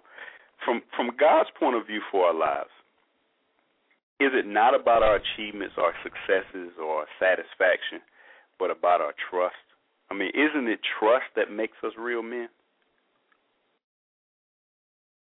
Yeah. Absolutely. Because a man, a real man, you can trust him. You can trust him to do what he say he gonna do and keep his word. Mhm. That's what being a man is all about. You trust he's gonna do what he's supposed to do and what you expect him to do and what he say he's gonna do. There's no question. Exactly. You can almost set your clock to him. hmm And it's trust, you know, that enables us to be men men of courage and strength outside of the home, but at the same time, men of compassion, tenderness, and love inside the home. And that's what God is all about. God is all about teaching us how to trust Him. You know, God is all about working in our lives to bring us to the place where only the supernatural can be done and only He can do it. But, you know, speaking of finances, um, you know, true or false, if your wife does the finances and balances the books in your household, as the man of the house, you should just check in on her every three months just to see what kind of shape y'all are in. I don't know about every three months, but you know, I mean, um, you know, it took me a while, but you gotta sit down with her and, and just go over the bills maybe at least once or twice a month, regardless of who's doing it. You know, just so everybody can be on the same page. You know, to make sure some money isn't being laundered in other accounts. yeah, yeah. You know, you gotta always keep your eye on that that internet. You got you gotta have that. uh I'm gonna go online and see what she got going on. Mm-hmm. Rodney, even though my wife got her own account that she pays her own bills on, Uh huh. I still go in there and check around, make sure everything copacetic. Yeah. Mm-hmm. Yeah, matter of fact, there's something I got to talk to her about. yeah, I mean, y'all are right. You know, as as as men, you know, we have to provide the leadership to give her a sense of direction, so she knows what to do with the coin. You know, and the failure is not being there to understand what's happening with the day to day, to understand what it means, you know, to manage the money. But you know, how much how much of the stress of the marriage is because we dump on our wives at times? And let let me explain. You know, we, we're, we're dumping everything, and she's carrying it all. You know, she's running around after us, picking up everything that we're dropping. From dropping financial decisions to dropping time management to dropping the in-laws. You know, go ahead. Well, sometimes that's a popular tactic used by, you know, myself. I love to drop it because, Mhm. you know, a lot of times I know if you married the type of woman I got, she'll criticize, you know, she'll say, "Why didn't you do that? Or you should have did that, or I would have did that." And I say, "Okay, well, you know what, you handle it." And I say you handle it without even knowing. I say, okay, well, I don't know what to do. You know, I sell it to her like that. Come, come, come, provide your assistance. And then all of a sudden she tried, and then, okay, she realized, you know what? Yeah, I need to go and stay back in my lane. Yeah, mm-hmm. because I mean they gradually fall behind because remember, folks, she was only designed to carry but so much. Exactly. And sometimes you have to remind them of that by letting them try to carry a, little, a few extra things. Talk about it. That, and that's what T. was saying earlier about, and then that that's when that anger and resentment and, and frustration builds up towards you, you know, because she feels like she's just being used. You know, he just I'm picking up everything, I'm picking up your dirty drawers, you know, everything, just carrying it all, and then she's, you know, she wasn't designed to handle all that. Yeah. you know, and, and you know, you talked about American men. You know, most of us as as modern American men are in some way exposing our wives to the stresses and tension that they weren't meant to bear. You know, especially when it comes to, you know, the management of our. But now I know that there's never been a marriage that fell apart where there were two innocent parties. But I want to ask y'all this. Have y'all ever seen a marriage where the man couldn't have saved it? And what I Mine. mean by that, go ahead, go ahead. You know what I'm talking about then. Go ahead. Yeah, I say mine. You know, uh you can man up all you want. I mean, she just my my ex-wife at the time, she didn't know meant to be a man. We had grown separate, you know, we grew apart. Uh I wasn't the high school dude she fell in love with. She wasn't the high school chick I fell in love with. She needed someone that she could be a mama to and I was a grand. I was a man. I didn't need a mama. I needed a wife. Two totally different needs. And that was it.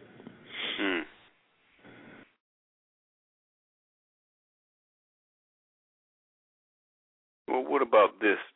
Yes or no? This is an easy one. Does your wife make you a better person? Does your wife make you a better person? That's a tricky, tricky question. Really? she can Who bring gonna be out the worst president? in Go me ahead. at. Go ahead. Go You ahead. can definitely bring out the worst in me in sometimes. Yeah, but Uh, overall, overall, I mean, does, does she? You know, if you had to call it yes or no, She wouldn't she be the right better hand for no reason. hmm? She wouldn't be the right hand for no reason. Because when you're down, she gonna be there. When you're up, she gonna be there.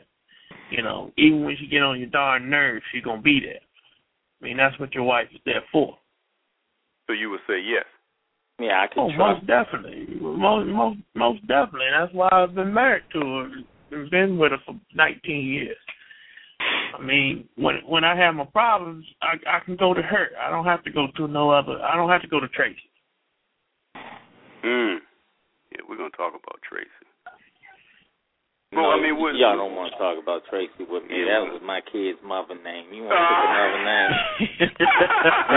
Yeah, we it might get real Opened up a ugly. can of worms. Yeah. it might get ugly. That was her name. but I mean, fellas, I mean, w- would your wife, you know, regarding, you know, the Olympics are on, you know, this week, and they're having the closing ceremony this weekend, but would she get the gold medal? You know, if you if you you had to give her a medal, would she get the gold medal, the silver or the bronze? Well, listen, I ain't that? giving nobody else the silver or bronze because I got to go to bed. And I won't go to bed in my own bed, so she So gets to gotta go give her no the matter gold. what. No matter what, she gets to go. Of Even if she don't deserve it, she getting it. You know, I'm pulling the I'm pulling the boxing referee. I'm giving it I'm giving it to the guy anyway, even though he got knocked out. He still wins. Hmm. so now all of y'all said that, uh, you know, eh, got a guess on it. Said that he knows a chick that will get the gold digger medal. but all of y'all said that um y'all agree that your wife makes you a better person. If you, if you had to call her, you would say yes that she does make you a better person, right? Would everybody Yes. agree with that? Yeah. Everybody, okay, okay. Now, if I ask your wife if you made her a better person, what would she say? Would she be My wife would say, "Hell yes, really? yes, If she wants to sleep, Yes. yes." I had my wife call my cousin after the wedding and tell him that I upgraded her just off of dare. He said, "I bet you she ain't gonna do it." I said, "I bet she will." You're still a newlywed, so you don't count. Why? Why is it when I answer I'm a newlywed? And why is it when we have issues I'm normal? What's up with that, Rodney? How come you ain't answering about your marriage? Your wife? Does your? Would you say you're a better person being with your wife, Rodney? I would, and and I asked that question because the question was posed to her, she said no. She said no. You know when she didn't. to Wait a minute. What did you? Are you saying she said no or didn't know? no, she said no that I didn't make her a better person. What? Yeah. So you're a And- bad influence? Is, is no, what she's no, saying? she's not saying that. She was just saying that that she doesn't look to humans to make, you know, her a better person. She was like, you know, You're not a giving the whole- human. You a husband. Yeah, I know that, you know, but I'm still human, you know. And she was talking about the Jesus aspect that, you know, God, Jesus makes her a better person. wait a minute, didn't you just say Oh. that the Bible, in the Bible, it mentions man first and Mhm. everything? You might need to tighten that one up. Yeah. Does your wife know that? But Jesus, Jesus become comes before man, and that's how she sees it. And I respect that. And I respect that. Did I miss What? something? Did she? Did she give you any nugget? Hey, I mean, she, I think yeah, I missed something. Up one, Jesus makes it better. Did she? Did she give you anything to feel good about with the question? T Hawk sleep over there. But I see, missed that, something. I missed she, something. she didn't answer that correctly because somewhere down the line you either taught her something, retaught her something, or enlightened her on something.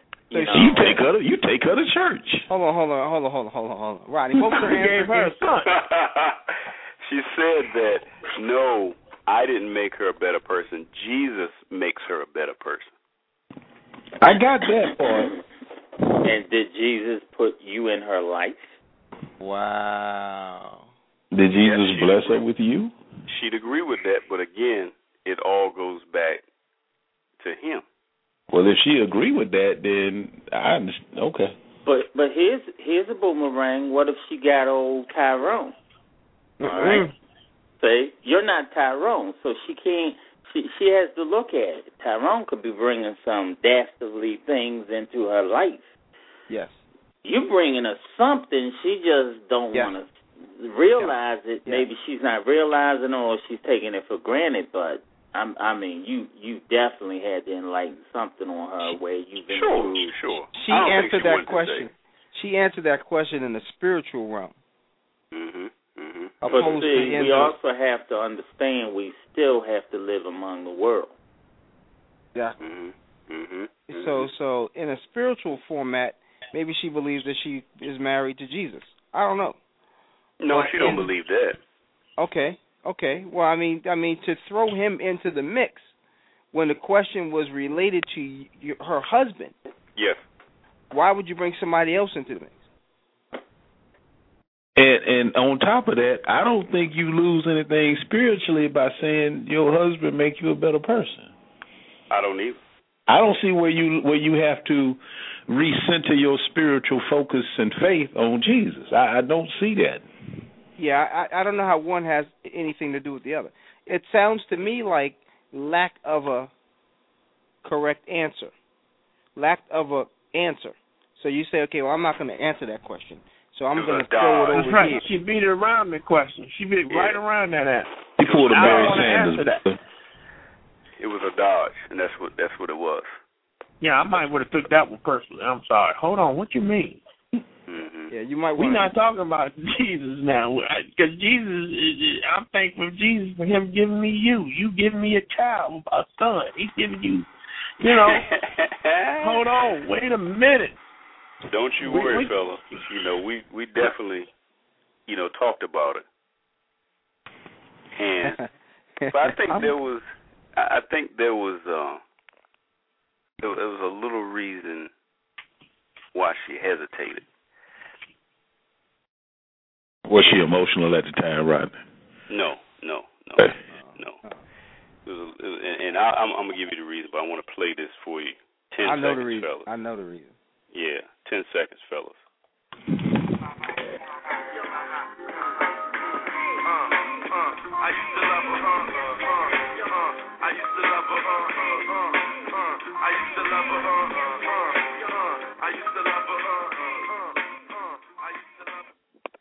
Fellas, I actually have a big confession to make. For the last four years, I've had a mistress, a chick on the side. Now, I spend hours thinking about her every day, but I actually only get to talk to her about two to three hours a week. Her name, household stress. But Household stress is not a woman. Just so you know. All right, you might want to. I, I, I, oh man, kind of mess you up a little bit. But but what about you? You know, is your hobby your mistress? Is your career? Are you guilty of having an affair with your career? You know, is anybody? Do you know anybody that that that puts his career before his wife? Know anybody like that? Mm, Yeah, yeah. Great number of probably if it's not her, him it's going to be her because when you chasing that dollar or as they say trying to keep up with the joneses you know one of y'all's doing it Mhm. yeah. I mean, I'm sure there's guys put a lot of things ahead of their wife or is their mistress. Mm. And I'm sure everybody got a mistress in some shape, form, or fashion. Mm. Talk about it. Whether it's a woman or whether it's, you know, playing video games, computers, going play basketball with the boys, or Them you know, who things. knows? Or it could actually be a mistress, hell. Could be. i can't deal with no other women i don't know maybe it's just because i'm so damn old or maybe i'm smart you can't win you know you're dealing you're dealing with two of the same creature and they all want what they want and they all want the same it's just one might be wrapped up in a little tighter package you know but You know, I see all of us out. so i'd rather use up the one i got before i move on Yeah, I see them all as crazy. I do.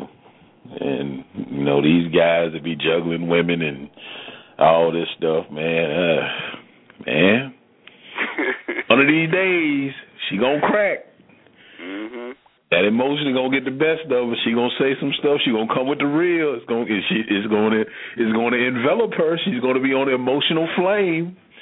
Mm. And you gonna be like, what in the world happened? I thought you know you was cool. I talked to you like one of my boys and everything. Yeah, yeah, okay. I want to get back to Rodney's question. Go ahead. That kind of got me twisted a little bit. Got me twisted Okay. a little bit. And and the reason why it got me twisted a little bit is because you, you know, at some point, I don't care how much pride you got, how much independence you got. Preach, You got to give. You got to give credit when credit is due.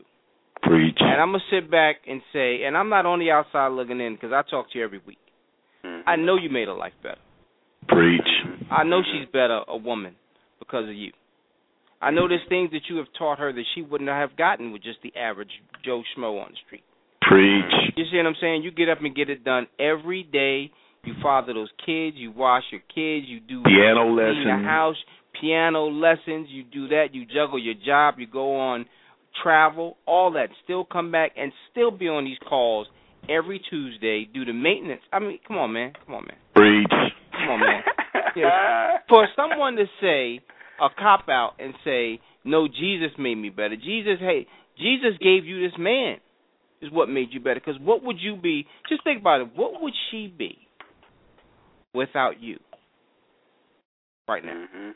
And I'm not saying- that grass ain't green on the other And- side now. I'm and I'm not saying that that that that that there is someone out there less capable or more capable of of what you do.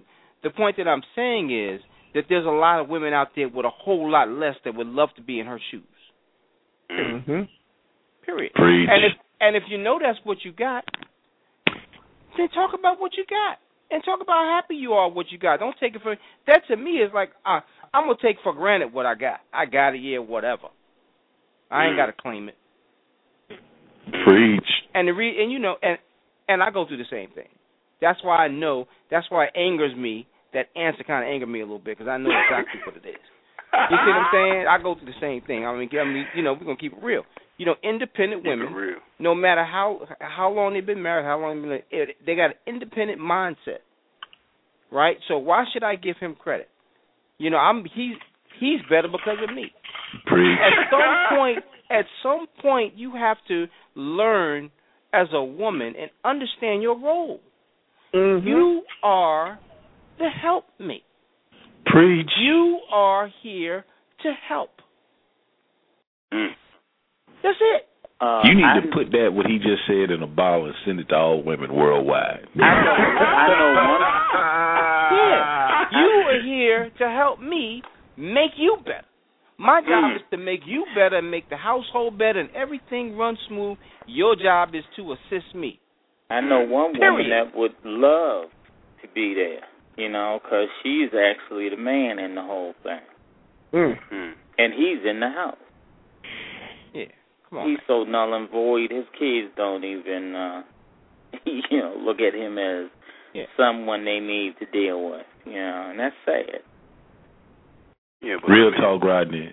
Uh, I you know, and I know this ain't the beat up on Rodney Hour, but real talk, man. I mean, that that sounds like something my ex-wife would say. Mm. She just forgot. Let's not. And and my Oh. ex-wife, you know, I lost my ex-wife to the church. You know, she became so uh she became so spiritually bound. She was no earthly good.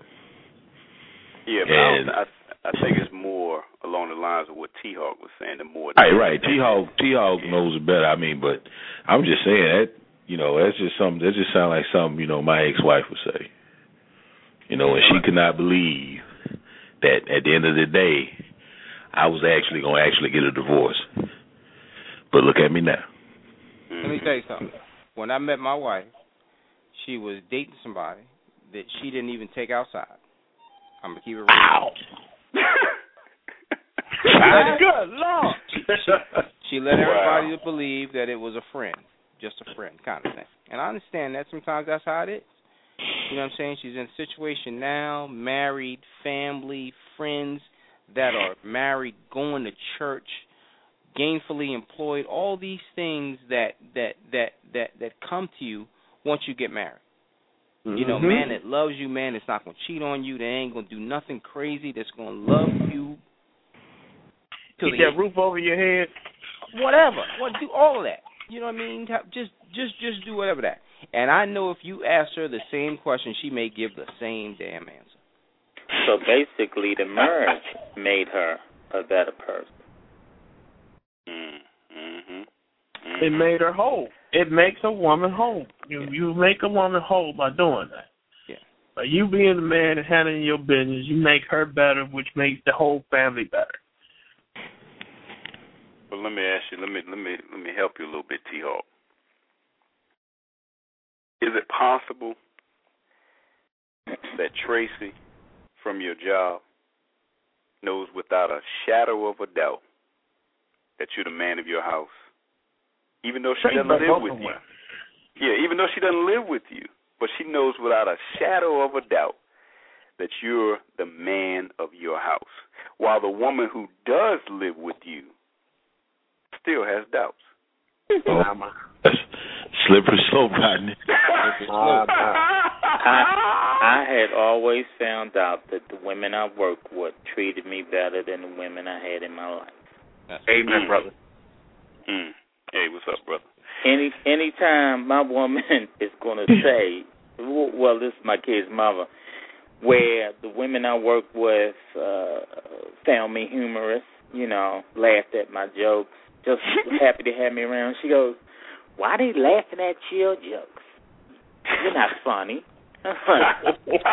well, they find I am. And then on top of that, it's my birthday, and they go get me a cake and card, and you get pissed off. Preach. you know, Come on in my house, man. Come on in my house. you, you know, you're gonna get pissed off because they're doing something that you should have done. I mean, come on. Mhm. Somebody Take else want to get in there. Some somebody else was saying something. Oh, I was saying, I, I know at my job, uh, it's the same way with me, and I think it's because they see you at work and how you handle your business at work, and they figure since he's so thorough at handling his business at work, he got to be serious at home. You know what I'm saying? Mm-hmm. Yeah, but at the same time and- too, you're not trying to push up. You know what I mean? Oh, oh yeah, you do. You don't. Yeah, you, you no, n- not so, not whatsoever. But what it is is they see your confidence. They see your, if you want to call it swagger. You know that you know you're doing the right thing. And sometimes their idea is, well, if he's doing the right thing for her, he would do the right thing for me. Mm. My question is, why is it so easy for a stranger to f- discover that, and the person you've been with for X number of years is blind to that fact? Because mm-hmm. that they take you for granted. That's all it is. That's it. One hundred percent. because I'm, oh my goodness, again, can't believe I'm getting this. and because real, we, on the real, they ain't competition with you. Talk about the, talk about the competition, brother. They ain't competition with you. Talk about the competition. I'm just saying, I did this last week. You did this. I'm gonna do this. Why did you do that? Why didn't you do it? Well, I did this this week, and why? You, back and forth, the back and forth. Who did what? And and I, my job is this, and your job is my job is important too. You know what I mean? Well, yeah, I got to pick up the kids. Well, I picked up the kids last week. Competition is always the back and forth. Back. How's somebody gonna give you credit if they in competition with You got to cut that competition out, man. Yeah. You got to When- cut it. I mean, because I know there- my wife can do it every now and then, and I have to just shut it down. I have to just let, like I say, Rodney, I got to let everyone in this house know exactly who I am and what I can do, and what they can do about it, which is nothing. I have to let every, I have to let everyone, wife included, know that because that competition is a trip. Yeah, that competition is a big. And it's always ready to just creep back up in there, like, well, you know, you didn't do it. And I said, I said, wait a minute, wait a minute. It don't really matter what I do. Mm. Either you gonna do it, or it's, or I'm gonna do it, and then that's the end of it. Because I really don't care. The only thing I care about as the head of this household is that it gets done. And the brother just said it, man. He said it is a beast. It's a beast. How do you take a competitive marriage and turn it into a non-competitive marriage? Yeah, it's hard. How do you flip it back? Because you gotta let them know it's really no competition. I'm always that don't matter, uh, man. That's just words, man. If that's how You, they you are, have to let you have to let them know that you, You gotta what? You gotta say, look, I I give up. I'm not No, gonna I, no not more. not you that I give up, but by default, I already won. Mm. There is nothing you can do to beat me, unless you grow a penis and some balls. I won. That's going to excite it even more, brother. And I guess the other But that goes back to understanding what a man is. hmm Go ahead, She brother. got Go to understand just because you might make more, make money, or you can do do certain things that I can do. At the end of the day, I'm still superior. You got to understand that, and I and and, and it ultimately falls on me. I, I want to comment that you know um, my man just said you know how can you fl- how can you reverse it back? You know I, I don't necessarily know if it's a way to do that, and the reason I'm saying it is because anytime you get into the competitive debate, I did this, you did that. I mean, for us brothers, you know, pretty much once we get into that bedroom is on lockdown. You know what I'm saying? Yeah, they've won. Mhm, I was, mhm. you know, it's, That's I mean, soon, soon as you go down that street, it's like, well, you know what? I, I'm gonna settle this. You know what I mean? And it's it's a it's a desert where the where the river used to flow. You know what I'm saying? Yeah. So you know, it's like, wait a minute. You know, I mean, how do you, how do you even get into that debate, man? Because and and I've been I'm at the point now where I just say, you know what? You're right. You you do do that every week. You know what I mean? My responsibilities don't require me to do that. So I can't argue with you. You do do it every week. Yeah.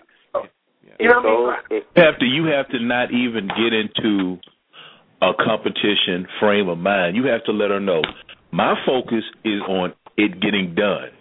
There are things that you do, there are things that I do, but at the end of the day, I'm responsible for all of it. Really don't matter what you do, really don't matter what I do. The only thing that matters to me is that it gets done.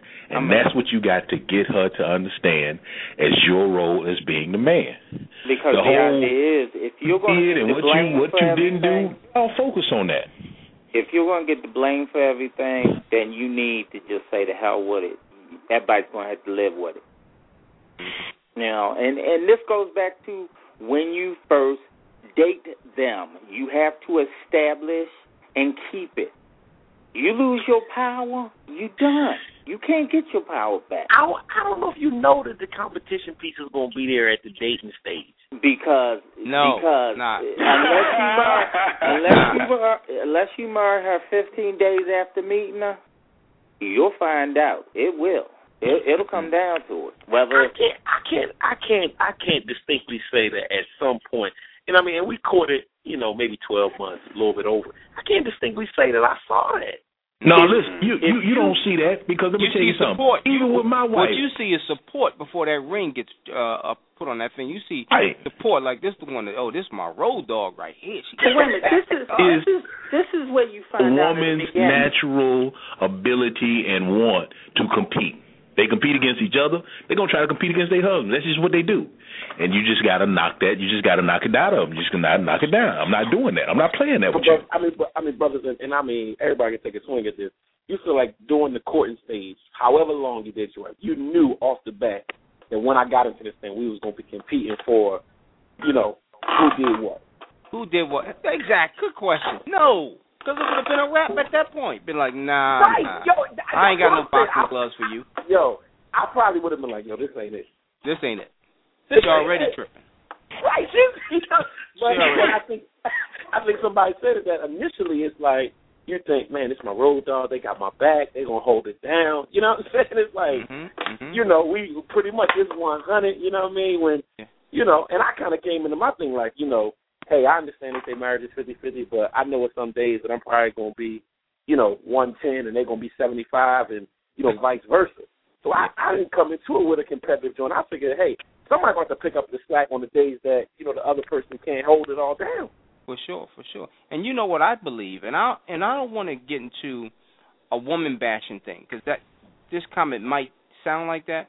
No, you good. You good. It's all men on here. Go ahead. Yeah, for men, we normally we normally don't roll in a competitive state in our marriage because we do that outside the house. We do that not in, at the job. We do that when we play sports. We do that uh, in other places. We get our competition on. They may not.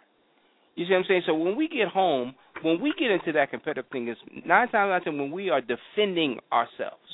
When we're being told you're less than, you didn't do X, Y, Z, you're not holding up this, you're not. Then we have to say, yeah, but this is what I do do. And that's when you lose. Right. As the moment you play that competition game, you've already lost. I've played it. I've lost every time with my wife. And then you'll hear, you're supposed to do it. Right. That that that's the response. That's what you're supposed to do. You know, I mean, Mhm. even even the stuff that I think some of the, some of the guys have said in the few minutes I've been on the call tonight, like the whole piece of, well, you don't cheat. You you do pick up the girls. You do that. The response from most wives is, well, that's what you're supposed to do. Mhm. Not Mhm. knowing that it's not knowing that it's easy to stray off that road. Yeah. Thank you. Because there are a lot of brothers that just ain't doing it. They just say, I ain't doing that. No, I ain't doing that. You do. Yo, if, if I mean, and again, I ain't giving brothers a hard time, but it is a lot of brothers that's not doing that. And the, and here's the piece: the brothers that's not doing that, unfortunately, in the in the times that I've seen, and not saying the grass is greener on the other side, but they seem to be getting more respect than the brothers that do it right. you ain't And and this and that goes back to my original point, gentlemen. Don't even play the competition game in the first place. Yeah. No. I'm telling you, Back to if- our if- favorite if- word. What'd Because you I say? said so. It goes Okay, back so to hold on, favorite. Exactly. So hold on, Ike. Nah, ho- hold on, Ike. You know, So, so then, so then, so then, So come So on, then- lay it on me. Lay it on. Come on, so my then got you saying just straight Go get ahead. pumped. So you saying just straight get pumped and don't say nothing. How, When they how am I you getting tell- pumped? No, I'm not telling you you getting pumped. I'm just saying you saying to don't play the competition game. So when they come at you with all these things that you don't do and all these wrongs that you're making and all these errors and all these whatever it is, you say what? Don't say anything. Be like, yes, honey, you're right. And Oh no, this is what you say when she start laying all the things that you don't do, woo doo woo doo woo, and start saying you didn't do that, you don't do this. Okay, fine, that's your point. I really don't care. Here's what's going to happen. I make sure all the things that need to happen happen in this house. Whether you do them or I do them, it really doesn't matter to me. The only thing that matters to me is that it happens because I'm in a team. I'm not trying to one up you. Mm. Now, if you're trying to one up me, great. You get the prize. You one up me. Now what? Oh, I don't even care because it means nothing. It me- it means absolutely nothing. Well, It means I, nothing to me. Can I can I twist y'all's mind up a little bit? Hey, Roddy. Um, what do you do on Tuesday nights, regularly or or irregularly? Household stress. Right. Now, what do they do on a weekly, monthly basis to improve themselves, so they can ultimately improve the marriage? Hmm. now you talk about There you competition. You know, now you're not running back and say, "Honey, I've just logged another call." You, I mean, but you're applying what we talk about on Tuesday night, and she undoubtedly going back to what I what I asked before before um, about being a better person. Undoubtedly, she sees the improvements. Now they may be minor, you know, Right. or they may be major. Right. Yeah, go ahead. Some females are gonna say, "That's what you're supposed to do." you know what I mean? I'm serious, man. You got some wives that just you yo. If you bring up the fact, yo, listen, I've been on the call trying to improve myself. I've been reading books. I've been going to conferences. Whatever. Well, that's what you're supposed to do. You the head of household. Yeah, yeah. Yeah. Conveniently, but that's but you are conveniently the head the head of household in that respect. Conveniently, all the other times you ain't the head of household because she trying right, to be the head of household. Right, right. Mm. That's it. Yeah. And You that's head when you you the head just go on and household is. push her dreams and let her know, no, I'm still the head of the household. I'm sorry. I know you hate that. You just gonna have to go on and accept it. If you can't accept it, you can go on out there holler at Ray Ray and Tyrone and see where you go. Yeah, and I, I want to help y'all and bring bring y'all back to, or, or help our wives bring them back to reality. And I have another clip, and it's only 30 seconds, but this is, you know, you, we talked about doing what you're supposed to do, but let's talk about reality for a second. 30 seconds, fellas. I'm going through a situation right now uh, that my daughter and her husband just had a baby, and uh, he decided that at three weeks after having that baby, he's not happy. He decided to leave because he's not happy. because he's not happy. Now that's reality. Now, y'all know that you know I, I got a two month old, and it's been times, you know, I got two other kids, but it's been times where I ain't been happy. But did I leave the home? No, because I know I, what I got to do. Mm-hmm. But going back to what y'all were talking about, about this, this, this happens every day. This brother got a three week old, and you know what? He's like, hey, where do I fit in this picture? And bottom line, fellas, y'all know if you got kids, sometimes you on the outs. You know, whether you're in that that six week, eight week time frame after the baby is born, or even you know if the baby's crying. You know, I think Brother Ike was talking about you know his his teenage son being a cock block. Now, what do you think about a two month old being a cock block? Oh, he's crying. Oh, he's tired. He's hungry. Got to tend to him. Where brothers is rolling out after three weeks. That's reality. Well, we're just like, you know what? Let me go ahead. I'll go ahead and change the diaper. Let me run him outside a little bit, get him some fresh air. You know, doing what we're supposed to do. But again, it's like that's what you're supposed to do. But the reality is, folk brothers is walking out. It's like you know what? I can't get no more time. I'm out of here. Baby and all. What do y'all think about that? And that's a bold move too. Mm-hmm. It's not a cheap. That's a very expensive walkout. Yeah. But because you're still gonna be financially tied to that situation. Mhm. Yeah, might have been might have been cheaper to keep her, but Yeah, I mean, I mean, I mean, I mean. So look, so look. That, but, but, but, but, but there's a there's an illustration that I think that we may be missing. Mhm. He was there. He was okay with having a baby, maybe, maybe not. After the baby was born, now it's it's, it's unbearable. Where he says, "I'm just going to take the zero and I'm gonna go pay this child support, but I'm away from you." Young What- boy is just What- he could what- deal with responsibility. Well, it may not I be responsibility because you still got to deal with the responsibility. You can't outrun the responsibility, No, but he But- can avoid it. but brothers, you can outrun the woman. But brothers, I think it's all, I think it all deals with context. You know what I mean? It all deals with context. It all deals with environment, what that brother endured up into that point. You know what I'm saying? It's just so many. It's just so many unknowns there. Yeah. But I will. I mean, to Rodney's point, there are a lot of brothers that are just that are checking out. And I mean, I don't necessarily know. And I'm again not white fashion, but I don't necessarily know. At least my at least my at least at least my hope is that wives would at least understand that every man, even as the head of household, has a has has a breaking point. Yeah. You know what I mean? Has has a point where, you know what, I've given this thing all I can give it. I've done the right thing for as long as I could do the right thing. Yep.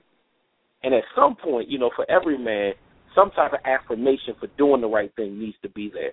And not necessarily the whole, you know, chore sex, you know what I mean, or whatever, but some type of some type of celebration needs to be there for man, you did the right thing. You know what I'm saying? Yeah, It's like exactly. it's, it's like it's like the guy that it's like the guy that works for thirty years, man, and and they gave him a gold watch, a pat on the back, to send him on his way. I mean, yo, I mean that's real talk. I mean that's that's hard. That's hard to deal with. You know what I'm saying? Yeah. yeah. Yeah. It's like I didn't gave I didn't gave this thing my life, my blood, my sweat, my tears. You gave me a gold watch with a battery that's going to die after a while, and you just you know and you know three hip hip hooray for Jim, and that's it. We done with it. Hmm. Well, Fine. we get the we we get the blame for everything, but we we don't get that affirmation, and it, it- and for us to ask for it, it's like, ooh, how dare you? You know, Right, Yeah. right. it's like it's a dirty thing because I did something for you, and you could at least say, well, damn, he did that for me. I'm gonna hook him up. You you you, you see what I'm saying? And then if you come back and say, look, um, you know, you can't do this for me. You know, and then they're gonna gonna go into problem. their little screw. You know, but we'll get the blame. You know, shit go bad, you handle it. You know, and if you don't handle it, it's not going to get done. So you end up handling everything anyway. So I really, at some point, you're going to have to say, I don't want to hear your mouth. Be mad at me. pull ass away from me, guess what? I'm gonna hang out a little extra this weekend.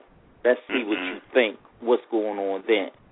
You know, because if I'm really important to you, you'll have a new disposition when I enter the house. Well, you're gonna want to know what I've been doing. Well, I, I don't think everybody should do everything this brother just said. Yeah, Well, he did. He here's the thing, did here's the thing. raise some very good points, but uh, But you know, know right, the I want to do everything. I just go in the basement, and turn the radio up or something. Yeah, yeah. Go No, ahead. no, no, no. She still knows where you're at. The idea is sometimes they have to not know where you at. When they pull their stuff, why can't we be dirty? Why can't we play that? Right. Yeah, Well, but would say- then, but then that's a dangerous slope, man. Because then they, you play the tit for tat. It it is. What I was gonna say that that's gonna come into the competition because it's like, well, you know what? You want to hang out? I'm I'm logging it down for sixty days. You know. I mean, they gonna do that. Keep knocking it down six days. Let's just say she just roll out too. Mm. yeah, that's true. That's true. You, That's she the could roll side. out too. So I Hey, say as long as you get in before two o'clock, roll up. That's not big thing, but you better be in two o'clock. Let that it's, sun it's, come it's up. definitely gonna it's definitely gonna be problems if I roll in at two o'clock. Yeah, yeah, yeah, yeah, Mm. yeah, for sure. Well, good chat, fellas. I gotta I gotta land this plane, and uh, and as the you know we don't advise you know what the brother was saying, but we we, we understand where he's going. But I I wanna you know I, I'm I've been playing ventriloquist tonight, and I wanna you know land this plane. Is there a man in the house? I've only got a few more questions, then we'll flip it over to open mic. But um, we've got to talk about this last piece. Um, and ten seconds, fellas. Um, last clip of the night. single mothers raising sons, and and and I'm sorry to say this. I mean, to step on nobody's toes, but a woman can't raise a man. A woman can't raise a man. True or false? Women can raise boys to become strong men. True or false? Women can raise boys to become strong men. True or They have input in it, yeah. some women can. So I say true. True, yeah, it's not that's not out of the question at all. Okay. Now let me let me let me go a little deeper here. Do y'all think men that were raised by women do better by their kids than their fathers did by them? Men that were raised by women do better by their kids than their fathers did by them. I say yeah because they know they know what it's like not to have that father figure. And if the woman, like I said, if a woman raises a man, she has some roles, some male role models around that boy growing up. Then he's gonna want to make sure he's there for his kid also. He don't want his kid to grow up like he did. Mhm, mhm, mhm. You're exactly right, brother. Because some men want to be as much a part of their kids' lives as possible. You know, when they were raised by women, and even when a divorce can't be avoided, some men do all they can to remain part of their children's lives. Now I'm about to twist it up. Uh, just I'm about to twist this thing up. Turn the heat up a little bit more. In, in the book entitled "Raising Boys Without Men." research psychologist Dr. Peggy Drexler says that boys raised in households headed by just mothers can actually grow up emotionally stronger, more empathetic, and more independent than boys raised in traditional two parent households. Drexler's book is based on a research study that she started in 1996 in which she tracked families headed by a mother and father, families headed by two mothers, and families headed by single mothers. She says that her research shows parenting is not anchored in gender. Instead, it's either good or deficient. So, do y'all agree or disagree with Dr. Drexler? I agree. Agree? Yeah. Anybody else? Y'all agree? Yeah, I agree. I thought I would disagree. get some disagree. Oh, th- there's the man. Talk about it. Thank you, brother. Thank you, brother. Why do you disagree, T.O.? I don't know. I just said because everybody else agreed. Well, the only thing, I mean, you got to, I mean, to play devil's advocate here, I mean, you got to look at things. You you you still missing out on things. You're still going to be missing out on how to treat your wife by lesbian. You can also be, you know, you know, we learn by see our example and and and discipline. Mhm. Now you, And- you you getting somewhere now, brother. Yeah. You getting Oh. somewhere. You, you don't even know it. Yeah. And you know, So- and, and and and I agree with him too. Um, that's a picture that you just can't replicate. Replicate is a complete family.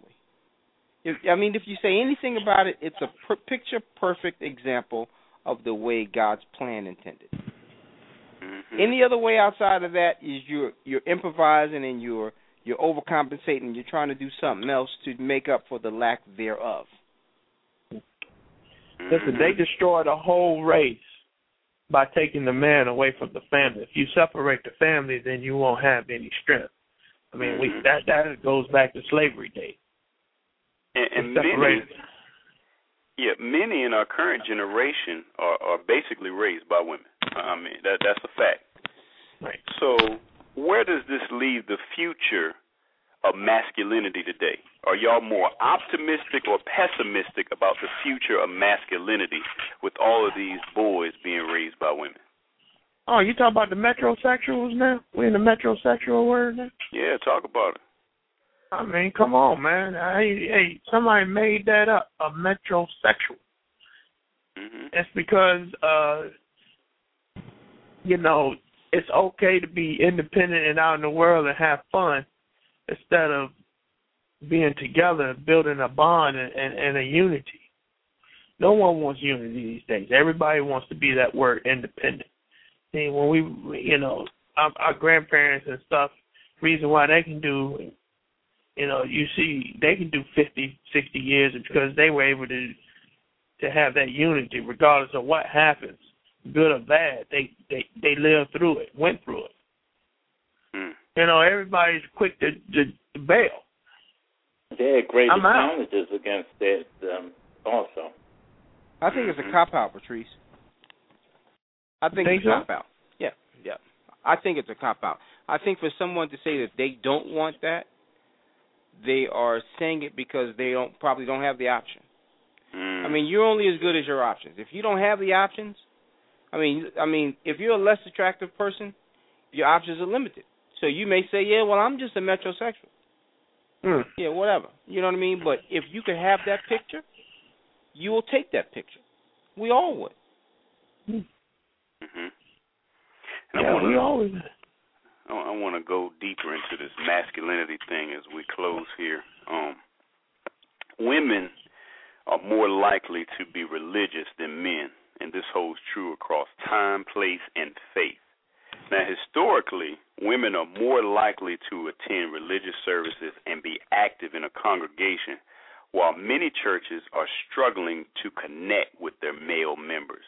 The gender imbalance for Christian churches has continued to increase. So, why do y'all think this is the case? Why aren't more men becoming regular churchgoers and becoming more active parishioners? Why aren't more men getting involved? Because it's just not it's not a top priority. And why They don't not? understand the necessity of it. Mm. Well, um, because you're asking this question here on this call, I've never seen it on a billboard. I've never seen it on a commercial. I've never seen it. I've never seen it anywhere. I've never heard Steve Harvey ask it. I've never heard Michael Baisden or any of these other people in power ask it. Um, I've never heard, you, you know, I've never even heard anybody call for men to be more active in the church. Mm. They say, I've, so, I've never heard anybody really acknowledge men. Period. Yeah. So so so why why put us in a situation where we can be closer to God and run our families godlike? Why why even allow that to happen? The adversary doesn't want that to happen. Mm. Wants it to be right where it's at. Women going to church and it's given this example of a broken house. Period. And that's and you know we all think that when we go to church and we see the woman come, we know they married because we see Mhm. them at the football game. We know they Mhm. married. We know their husband. We met him at one point, but he just ain't at church. Maybe he goes to a different church. I don't know, but we know that there's some type of a separation going on. There's something wrong in that household. That's the first thing we think about when we see the woman in church without the husband. What is really going on in that household? I, would, I would, I would like to comment here just to say that you know, in, in my experience, you know, um, in you know in ministry, I would say that you know, in order to in order to attract men, um, I think you know leadership within the church, pastor specifically, um, has to know how to minister to men. And I don't, and I, I mean, and I don't want to generalize and speak for the majority, but I will say that there are just some situations where they, pastors and leaders don't necessarily know how to minister to men, don't necessarily know how to catch men. Um, because the reality is that though the majority of churches don't have a lot of men, there are some churches that are overflowing with brothers. Yeah. Uh, and, and brothers are like involved. But I think it's a way that you've got to minister to men. I mean, you've got to talk to men like a man. Um, you know, and I've got a brother at my church, man, that's military, your man's man, and you know, he's just, I mean, he's connected because, and, he, and again, he's military, so he sees his, his his idea of pastor is leader, like leading my platoon, leading you know, leading us in the battle. You know what I'm saying? Yeah, yeah. And and most men, you know, I mean, not necessarily military, but most men need a strong leader to be able to do that. You know what I'm saying? Yeah, yeah. Mm-hmm. So I would I would say that you know I, I mean I think I think a lot of stuff rises and falls on leadership, and so I would put out there and just say that you need leaders who know how to minister to men. You know, I mean obviously you know T.D. Jakes exception to the rule, but you know he does his manpower piece every couple of years. Thousands of guys show up. You know what I mean? Mm-hmm. And, But- and let me let me help ahead, you, go ahead. brother. And, and and and that everything you said was just so so wonderful and great. But I'm about to say something so basic that is is probably going to blow some of your minds. But we serve a man. You know, Jesus is a virile, masculine savior.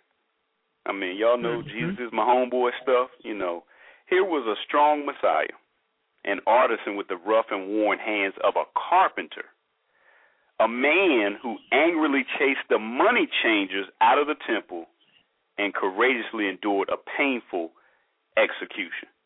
Now, faith we know is not for the meek and mild. You know, a strong Christian man can't be wishy washy, letting anybody make a doormat out of him. The manliest man is the man who will acknowledge Jesus Christ as Savior. So, how did we miss that? Jesus is a man. I mean, we should just on that level. It's like, yo, he's just like he, you know, he walked just like us. Y'all ever thought about that? That, that connection right there, man to man. I don't know.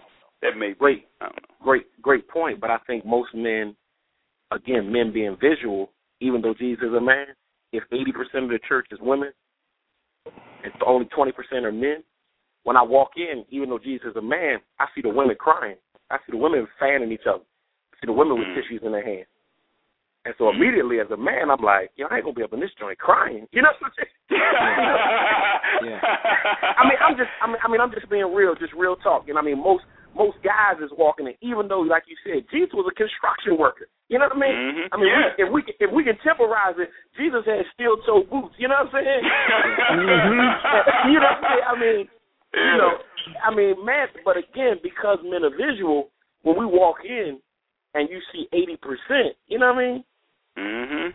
Because it's been eighty twenty for a long time. So when you walk in and see that, and it's like, you know, mothers, grandmothers, and you looking for the brothers, and it's like, you know, they few and far between, or they or they old enough, you know, they older than you, they, you know, your grandfather's age or whatever you like.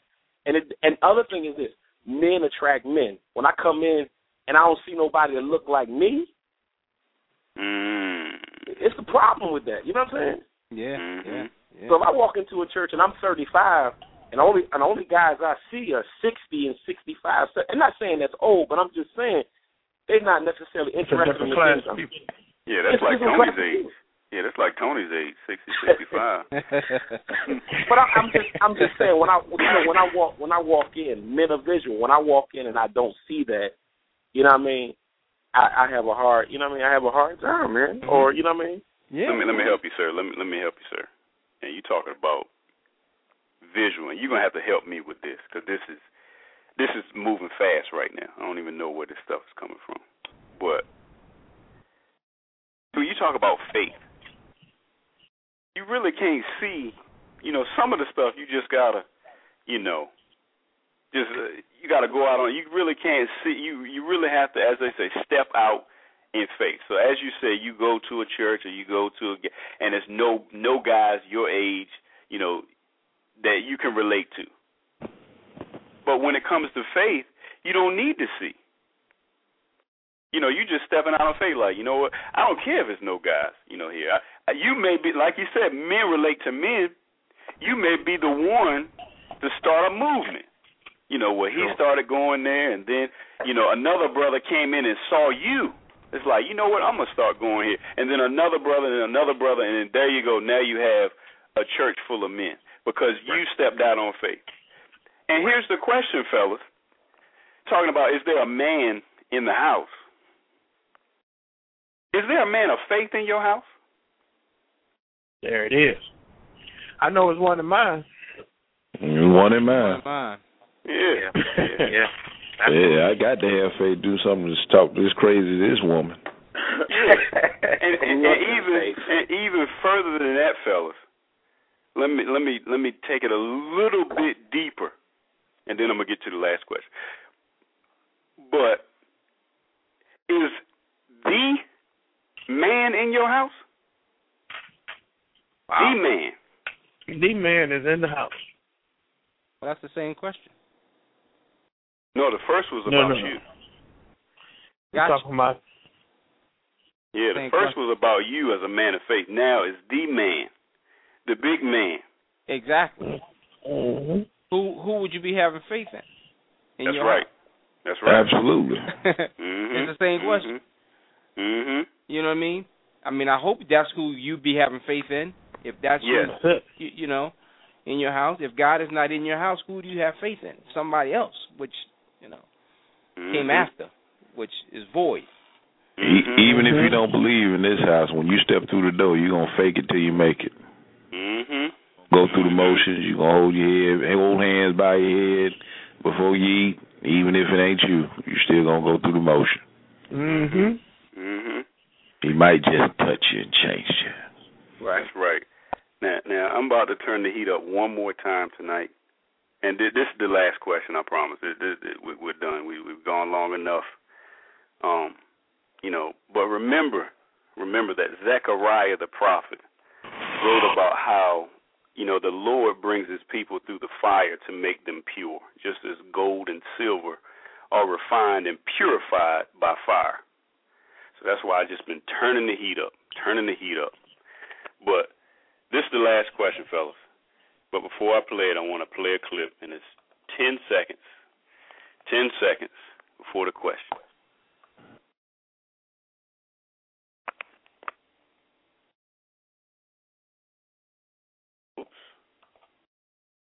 Won't work. Well,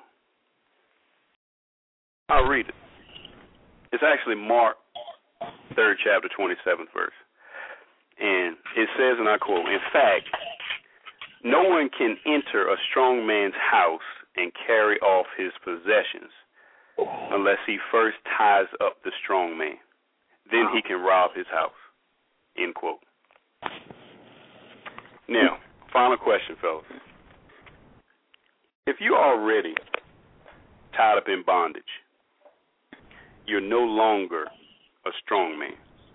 Now, whether that be the bondage of guilt over something you did in the past, like having an emotional or physical affair, uh, the bondage of having a slight addiction to alcohol, smoking weed, porn, or maybe just the bondage of all the junk that stream, streaming through your TV screen.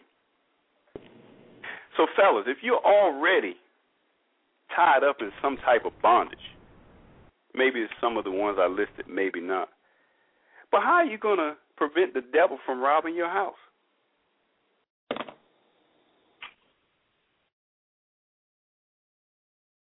That's pretty good, Rodney. That's, that's, that's, that's real good, man. Yeah, that's, pretty real good, buddy. I That's like real that. good. That's pretty good. Yeah, yeah. I mean, You might say that question again. yeah, because and I did have uh, the Bible reading. You know, it was have you know some some some, some fire behind it, some fire and brimstone behind it.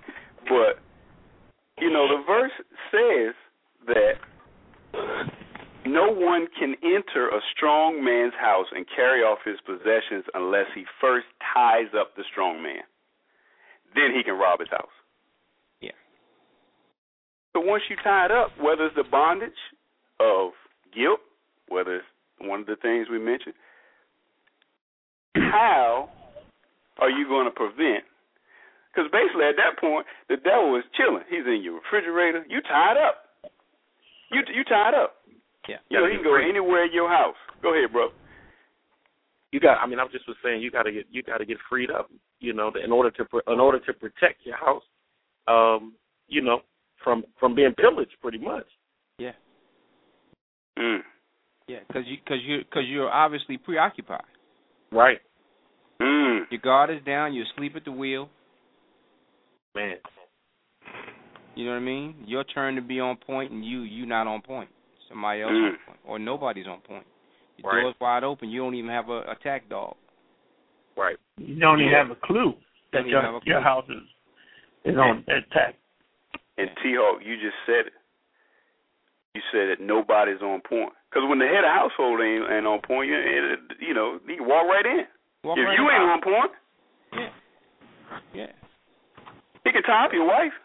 I I mean, it, he, he can tie up your wife, Children and all.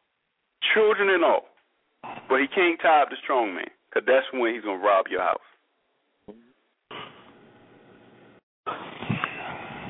Wow, this stuff is deep. I'm to have to turn this off. I'm to have to turn this off.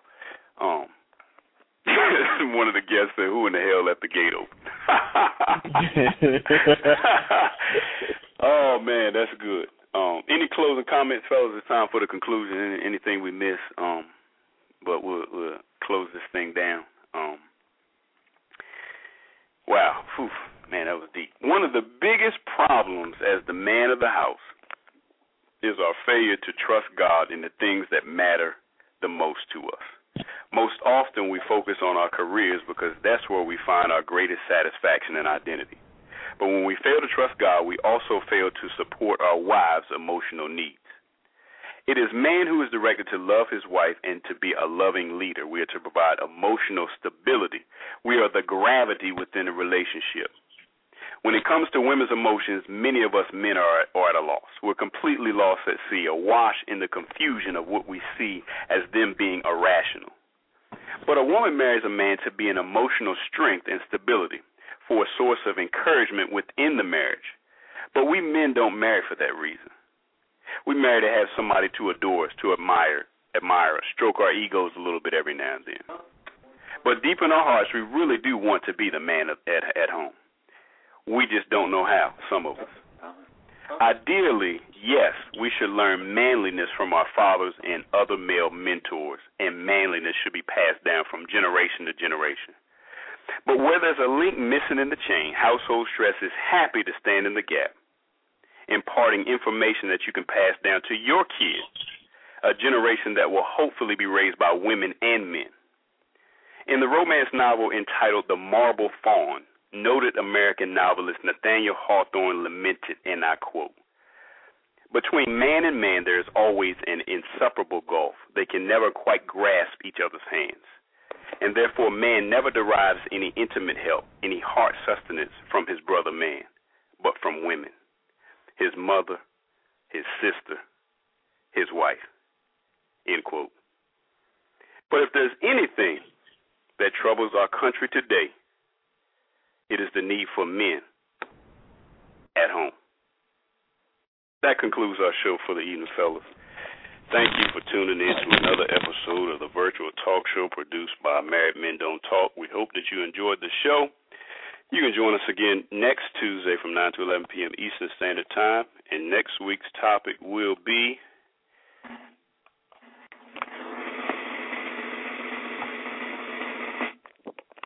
fighting against the flesh. Mm-hmm. Oh my goodness. For more information, please feel free to visit our new and improved website, www.householdstress.com, and also download our free Household Stress app from the Google Play Store for your Droid smartphones. You're now free to move about the country.